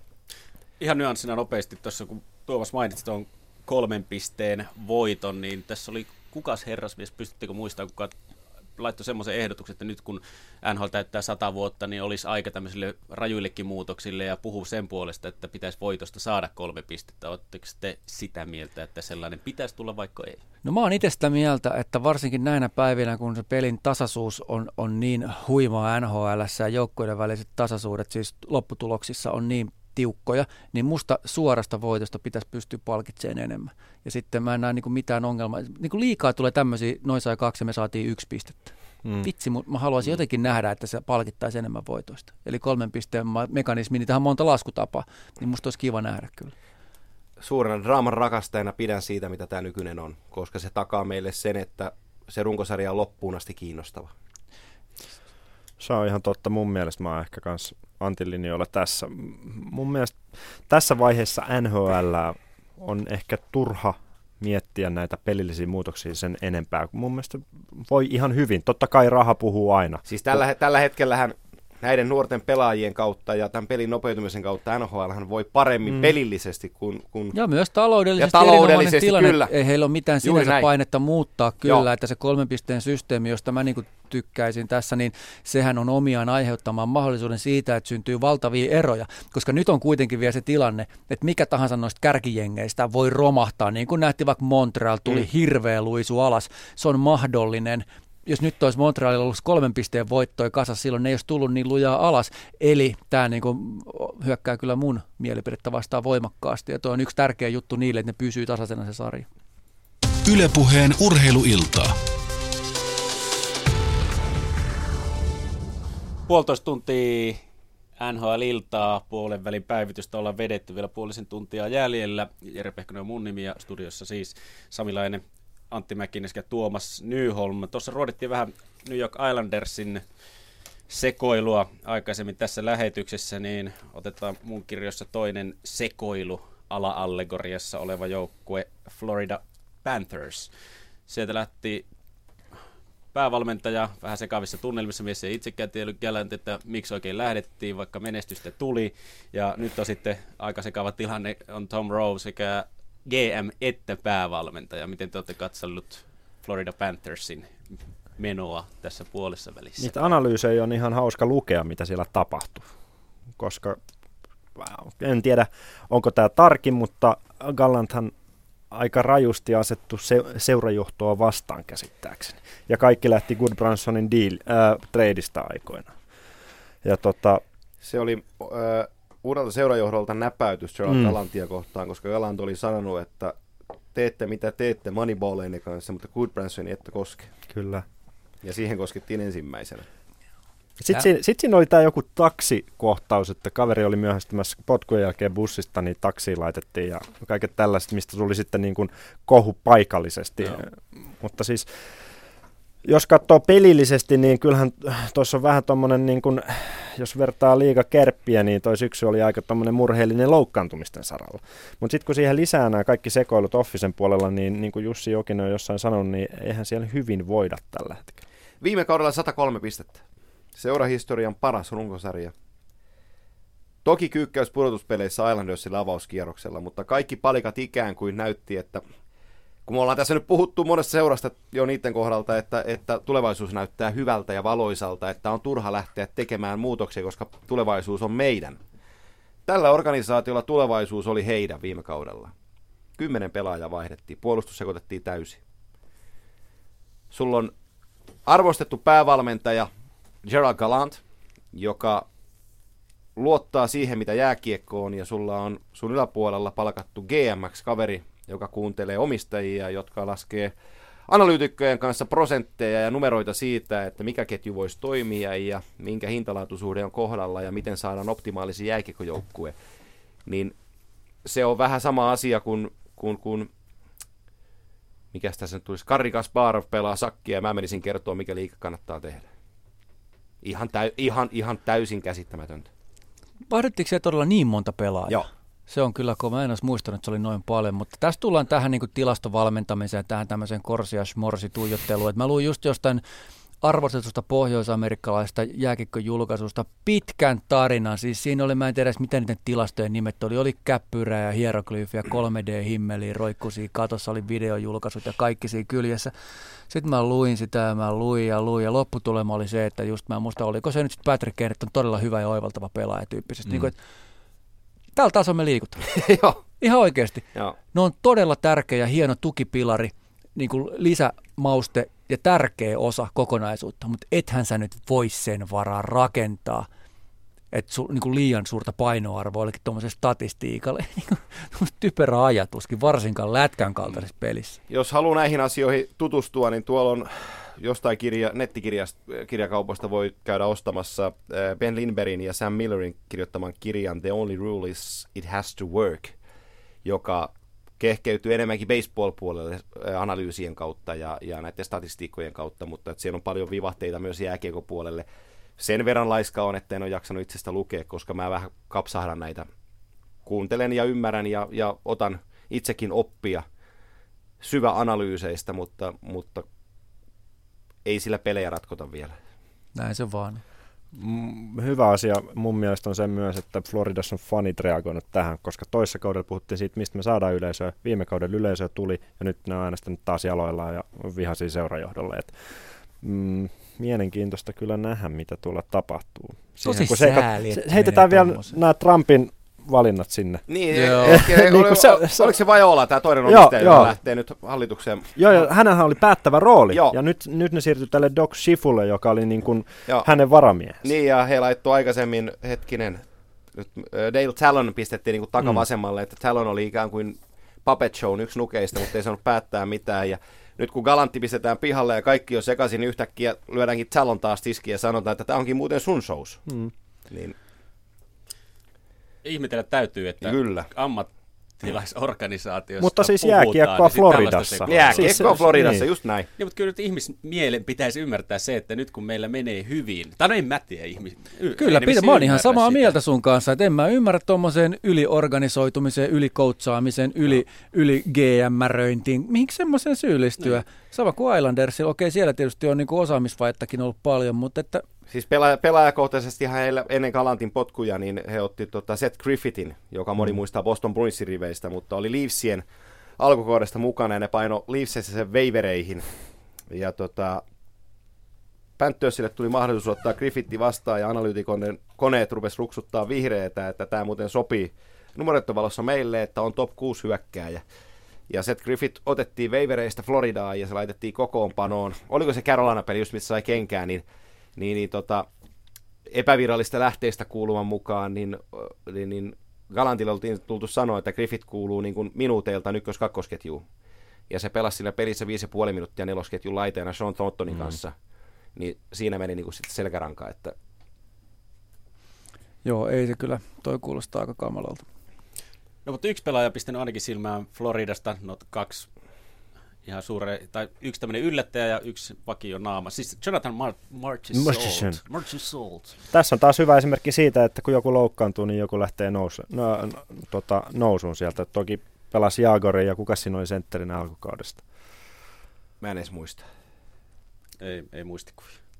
Kukaan ei muista mitään. No ihan sama. Mutta joka tapauksessa otti sitä kaveri. Kautta paikan. Kuka täällä sun toinen pelaaja?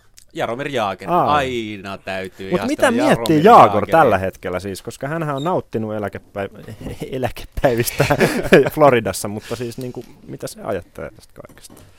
En mä tiedä. No mä tekstoilin Jaagerin kanssa viime no niin, joo. joo. Suoraan Jaagerin kanssa. Joo. Kaikki respekti Gladnon jätkälle, neljäkymmentäneljä vuotta ikää. Mm. Siis aivan loistavaa. Mutta tota... Loistavaa. Ei ole kuin viisi tai kuusi vuotta jäljellä kyllä enää koneessa siis. Onko sillä, teko, on, usko, on, on, on, sillä tekemistä voittavan, niin voittavan pelin kanssa? Älä nyt lähde tuonne, ethän sä nyt voi tuolla lailla kaataa patsaita. Niin. Paljon sen Fenwick-prosentti. Vihapuhe. Joo, mikä on Fenwick?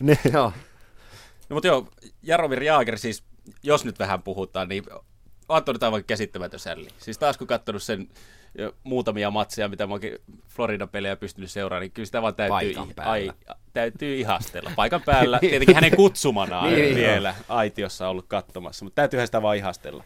Miten ukko vielä jaksaa? Noille pitääkin ihastella. Me ei sitten ole kuin viikko aika, kun mä kattelin sen tsekin kielellä väännettyä YouTube-treenin videoita tuossa ja kattelin sen. Mä, mä, just, mä, just, mä, mä just viime viikolla mietin, että katsoin jotain peliä, se suojasi kiekkoa taas takamus pitkällä ja kiekko sieltä. Kuka on tuo jätkän rullannut? Rudi, onko muita? Nyt sehän meni aika syvälle kyllä sen ihon alle, se, se, mm, se rullasi henkisesti ja fyysisesti, joo, mutta, joo. mutta joo, ei sitä hirveän usein ole kyllä, ei, että ei. Hetkinen, nyt tulee joku hämärästi, en muista kuka se oli, mutta joku, joku tämmöinen, silloin kun se pelasi Rangersissa, niin joku ajoi sen aika lujaa, mutta en muista kuka. Joo. Mulla, mulla on siis vaikea hakea sitä, se on kuitenkin paljon isoja minuutteja, isokokoinen jätkä ja aina ollut targetti, niin aika vähän on tullut kuitenkin niin yliajetuksia. Joo, joo, niin, ja miettii, on, mikä joo. liiga silloin oli, että silloin aika paljon pommeja tuli jossain vaiheessa. Joo, joo. joo se aina yhdessä luvun al- alku tsekkiläinen pik- pitkä tukka, niin, niin. Niin, niin siinä on pari pohjoisen poikaa kattonut vähän pahemmalle. Ja kuinka mystisiä ne sen treenivideot ylipäätään on, siis jossain mailan kärjessä. Paljon silloin oli kahden ja puolen kilon paino vai viiden kilon paino, ja sitten se veivaili ilmaa sillä. Siis toinen video oli se, kun se lämmin kuntopalloa, siis sitä tämmöistä isoa puhallettavaa kuntopalloa, niin sellaista lämi seinään. Ja aivan päähuurussa hakkas sitä. Silloin jäällä, aina ei tarvitse olla kiekko. Silloin jäällä niitä isoja semmoisia tyyliin kolmen kilon painoisia kiekkoja, semmoisia donitseja, mitkä tyyliä irtoa, että ensin kun vedän kaksikymmentä näitä, niin sitten se kiekko tuntuu tosi kevyeltä. Ja menkää katsoa tubesta Jaromir Jaageria, check ja training tai jotain vastaavaa. Malkkinilla on myös hyviä. hyviä Okei, niitä mä en nähnyt. Okei, en mäkään ole nähnyt niitä, mutta mä, mä, mä oon miettinyt sitä sen kautta, että jos Jaromir Jaagerista joskus valmentaja tulisi, niin mitä se joukkueen pelaajat ajattelee siitä, kun hän tulee esittelemään kesätreeni. Siis fysiikkavalmennuksella niin. Vahva. Mä mietin, että mitä miettii Sasha Parkko, kun se kuuntelee kesän Villeniemistä ja talven Jaromir Jaageria. Jää ura lyhyeksi. Kotona haluan olla vain hiljaa. No joo, hei, tästä ollaan nyt lähetyksen, lähetyksen tiimoilta puhuttu myöskin parista joukkueesta, mistä ei ole vielä puhuttu. Otetaan ensiksi Pittsburgh Penguins. Te olette sitä nyt hehkuttanut, että se on tulossa ja kovaa. Mitkä ovat syyt siihen? Pittsburgh. Joukkueen tasaisuus. Mm. Uh, they, play the, they play the best when it matters. Eli tämä joukkue... Uh, on olemassa sellainen uh, toteamus tai sanomaton sääntö, että kahdeksankymmentäkaksi peliä et voi lentää. Eli pelaa parhaat pelisi silloin, kun niillä on merkitystä. Viitattiin aikaisemmin Kolumbukseen Y M S. Tämä jengi, tässä on niin paljon laatua, ja se kahdeksan seitsemän, jota tässä jo tunti sitten kehuttiin, niin, niin, niin kun se näyttää edestä mallia, niin siellä, siellä sä et vaan nosta selkääs pystyyn. Ja nyt kun me palataan siihen vielä, että Jevgeni Malkin on tässä kyllä. Kaikessa höpötyksessä noussut N H L:n pistepörssin kärkisijoille ja pelaa ihan niin. Kivaa juttua, niin, niin, niin Olli Määtän treidiä odotellessa. Joo, se on kiinnostava kysymys. Kyllähän heille siis tämä Letangin tilanne, että et pystyykö pelaamaan ja kuinka kauan on sivussa ja taas kauanko pelaa sitten kun ja tulee. Taas niin taas puhutaan siitä joo, Letangista. Joo, joo, kyllä. Mutta palaset, toi Mäkisen analyysi oli ihan hyvä kyllä ja sitä ajatellaan niin kuin Penguinsia, niin ei voi vähätellä myöskään sen organisaation kulttuurin merkitystä, ei. Mikä sinne on juurtunut nyt sitten. Että ne on kahdesti tehnyt tämmöisen coachin vaihdoksen kautta mm. käännöksen ja nyt niillä taas on hyvä asia meneillään. mä, mä arvostan valtavasti sitä firmaa kyllä. No kun Penguins nyt sellainen joukkue kuin Los Angeles Kings oli joitain vuosia sitten, että tässä vaiheessa ei tarvitse arvostella eikä antaa kritiikkiä heidän peleistään, kunhan playoffeihin pääsee, niin sitten alkaa hommat toimia ja sitten mennään päätyyn asti. No vaan. Ei ole yhtään seuraa idässä, joka halutaan ko- ko- kohdata pudotuspeleissä. Kaikki muut seurat pitää sormia ristissä, että Penguins putoisi ekalla kierroksella. Niin, kyllä mä venttaan itse sitä Capitals Penguins kohtaamista Joo. jossain vaiheessa. Siitä tulee aika huikea. Match made in heaven. Mm. No siitä päästäänkin tuohon toiseen joukkueeseen, mitä ollaan tässä hehkutettu sen enempää puhumatta, niin Washington Capitals. Vakuuttavaa työtä. Jälleen kerran, mitkä ovat syyt ja mitä tuleman pitää, kun tästä lähdetään runkosarjan toiselle puolikkaalle. Ollaan puhuttu joukkueesta, jolla on hyvä neljä ketjua. Tällä joukkueella on erinomaiset neljä ketjua ja heillä on vähän enemmänkin. Ja tota, toi peräpää on se, joka, no, Penguinsillä ei pitänyt olla viimana puolustusta ja ne voitti Stanley Cupin. No, niin niin si- sitä verraten, niin mm. kyllä tämä on ihan hyvä puolustus. Se, se viime kausi on kyllä, tekee kyllä hallaa kaikille analyyseille, koska ei pitänyt olla, mutta niin Joo. vaan oli. Toki esimerkiksi Capitalsilla auttaa tosi paljon se, että ihan hirveän vähän menee maalle ja kiitos siitä, että oli ihan hyvä häkkäri sieltäkin Joo, löytyy. Kyllä. Mutta kyllähän selvästi se porukka tietää, mitä he, heidän pitää pelata siinä omalla alueella, että mistä saa antaa vetoja, mistä ei saa antaa vetoja. Niin tämä puolihan niillä on kuitenkin aika selkeästi hallussa, koska, koska on siellä kuitenkin ihan niin kuin tasapainoinen ja selkeä materiaali. Ja joukkueen. Jos puhutaan halusta vielä, niin, niin, niin kyllä tämänkin joukkueen kapteenilla näinä päivinä on halu nostaa Lord Stanleyn maljaa. Se on ihan varma asia ja, ja hän tietää aika kivuliallakin tavalla, että nyt runkosarjaosalla on kaikki, mitä henkilökohtaisesti voi voittaa, on jo voitettu. Mm. Nyt on voitettavaa keväällä ja, ja ihan varmasti Moskovan mies puskee joukkuettaan keväällä suorituksien, jota heiltä ei ole aiemmin nähty. Se on, se on ihaltava nähdä sitä Ovechkinia, että se joka kausi on päättynyt siihen pettymykseen. Ja Joo. silti se porskuttaa taas tällaista kautta tällä ja johtaa sitä joukkuetta. Ja kyllä mä sanon, että ei, ei Barry Trotzin niin kuin merkitystä tolle silloin, kun se sinne palkattiin. Niin mä veikkaan, että siinä voi olla se coachi vihdoin, joka pystyy sen niin kuin mittaamaan tuosta miehistöstä. Joo. Kyllä. Ja se, mikä näkee Alex Ovechkinin aikuistumisena niin pelaajana, mutta myöskin hopeakettä. On hänestäkin kuoriutunut upea hopea frisyyri-miehellä nykyään koko ajan eteenpäin menevää. Mutta tuosta veskaritilanteesta, niin jos Brayden Holtby on pelannut hyvän kauden Washingtonissa, kuten viime kaudella myöskin, mutta ei tarvitse huolehtia siitä, että jos Brayden Holtbylle jotain tapahtuu tai antaa hänelle lepoa, Philipp Grubauer siellä takana on pelannut kans aivan. Mutta taas me mennään samaan aspektiin kuin aikaisemmin, että Grubauer on tällä kaudella kymmenen peliä. Hmm. Se on täysin eri asia kuin sit, mitä sulla on viisikymmentä pelin jälkeen. Totta kai. Et Brayden Holtby on tämän organisaation kulmakivi, ja, ja tota, sillä he voi mennä kannujahtiin, Grubauerilla ei. Joo, joo, mutta se tarkoitan sitä, että jos, jos Brayden Holtbylle halutaan antaa aika, niin sinne joo, on joo. aika paljon helpompi siis, laittaa siis, torjuntaprosentilla siis, yhdeksänkymmentäkolme siis laittaa tässä me, varavesta. Joo, joo, tässä me tullaan siihen loppukauden rytistykseen, kun on, on kaksikymmentä peliä kolmekymmentäneljä kolmekymmentäviisi päivään, niin Washingtonilla on se etu, että kun on kova pelitahti lopussa päällä, niin heillä on niin paljon siinä kohtaa pisteitä, että he pystyvät antamaan off-nightteja mm-hmm. niin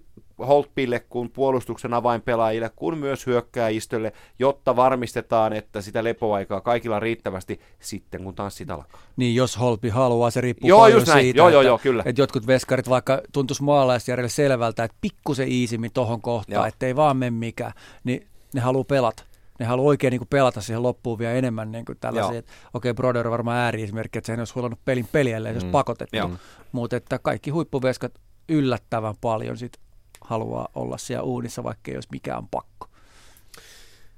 Kissa pöydällä, joka nostetaan nyt, on pullakahvit. Detroit Red Wings alkukauden illassa. Saako maksaa nyt jo? Ei, vielä ei kannata, nimittäin tässä on vielä paljon otteluita jäljellä.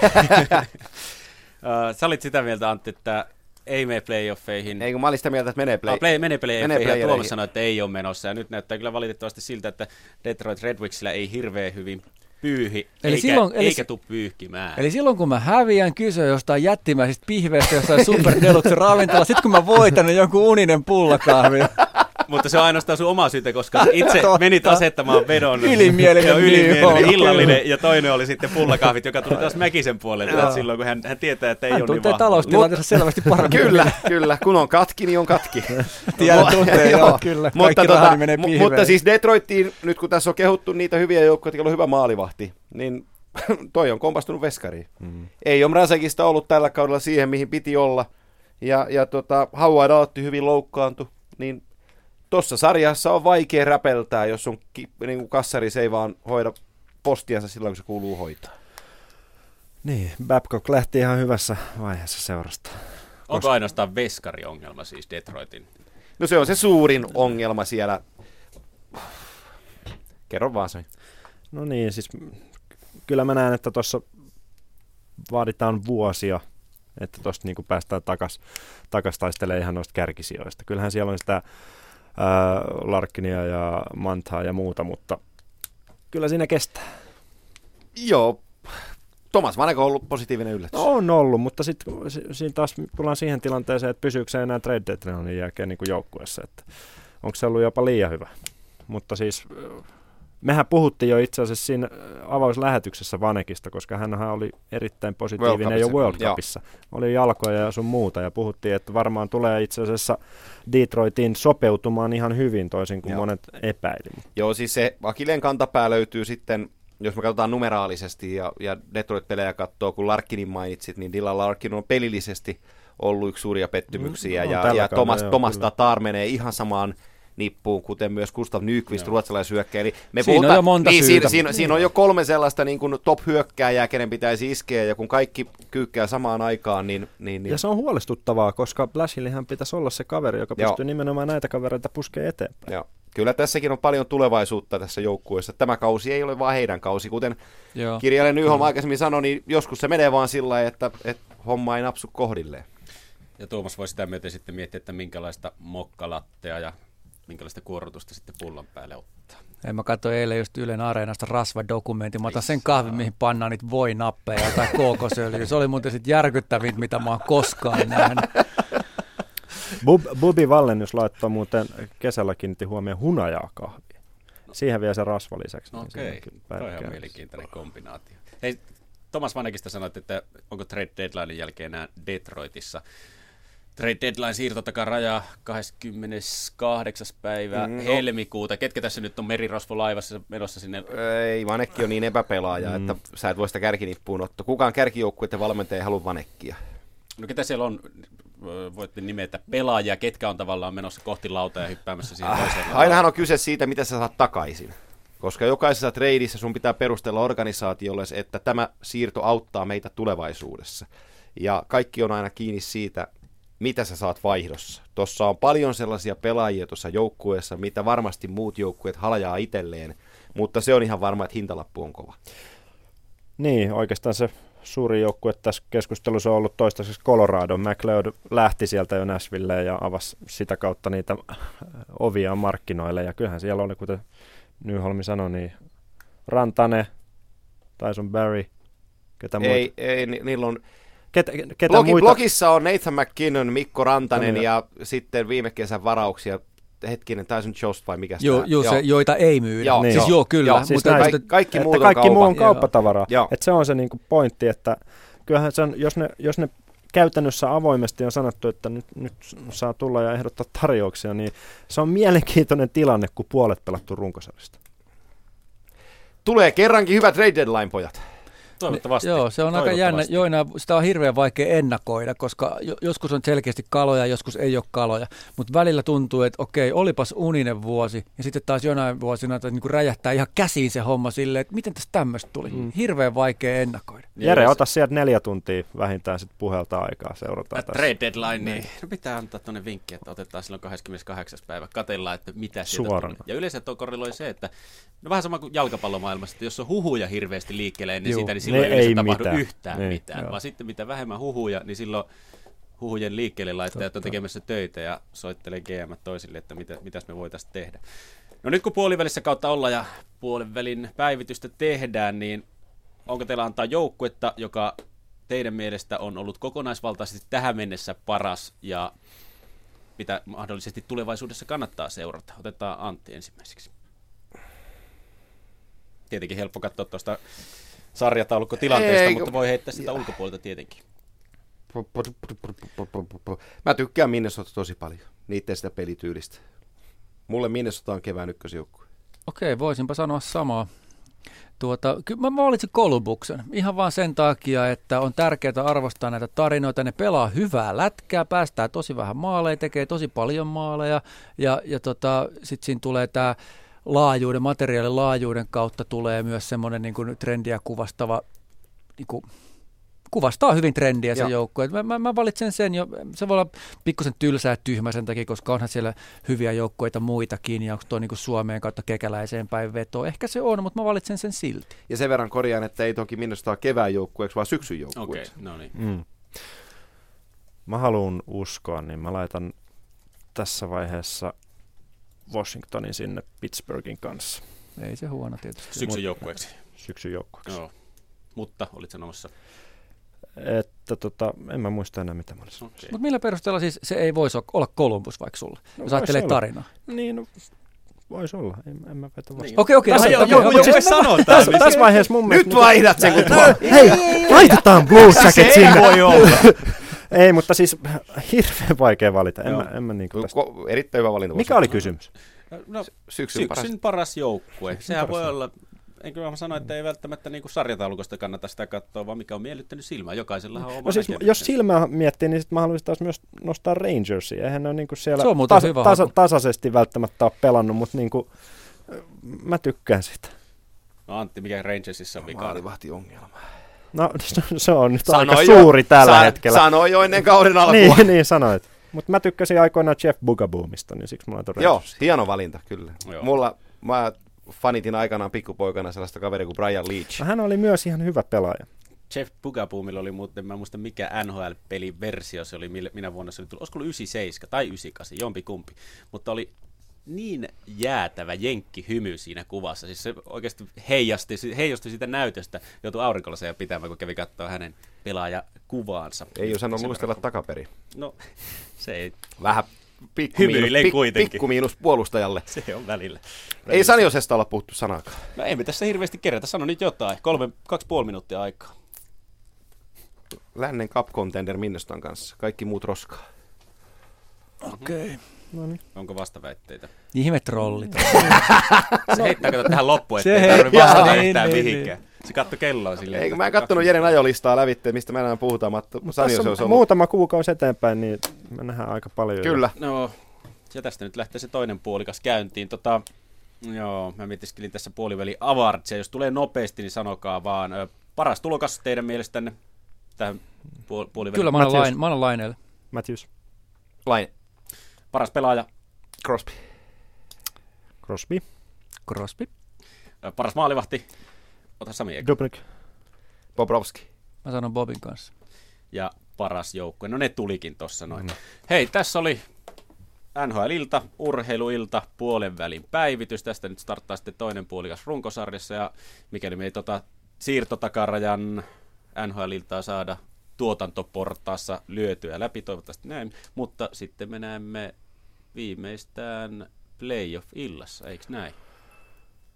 Käy. Käy. Kyllä mulle käy. käy. Hemmeti hyvä. Tota, nyt taitaa olla Antti Mäkisellä pikku kiire, nimittäin ensimmäinen ottelu alkaa yhdeksäntoista viisitoista alkaa studio, studiossa Iiro Harjula isäntänä, Ismo Lehkonen, Ville Nieminen, Ossi Väänänen ja, ja allekirjoittanut. Hei, oliko tänään, Winni- oliko tänään Winnipeg Jetsin matsia? Onko listassa? Eh, oliko sy- eh, hetkinen. Mä muista ulkoa. Mä katson äkkiä tästä näin. On, paitsi ei taida olla studiota enää silloin, kun kaksikymmentäkolme Ei, on. Se tulee meidän kanavalta itse meidän pelin jälkeen suorana, että kannattaa pysyä. Anna sen verran vinkki, että kannattaa katsoa Winnipeg Jetsin matseja silloin, kun Ville Nieminen on studiossa. Taitaa olla suurin Dustin Byfuglien fani, mitä mä tiedän. Ja siis kaikki N H L-tulokset kaksi kolme viisi tekstitellä kanavan sivulle. Ja... ja Tuomas, oliko joku mainos tähän? No mestistä kannattaa seurata. Paikan päällä on parhaimmillaan. Tuhansien tarinoiden mestis. Menkää Jees. sinne. Roki pelitä T V kaksi perjantai.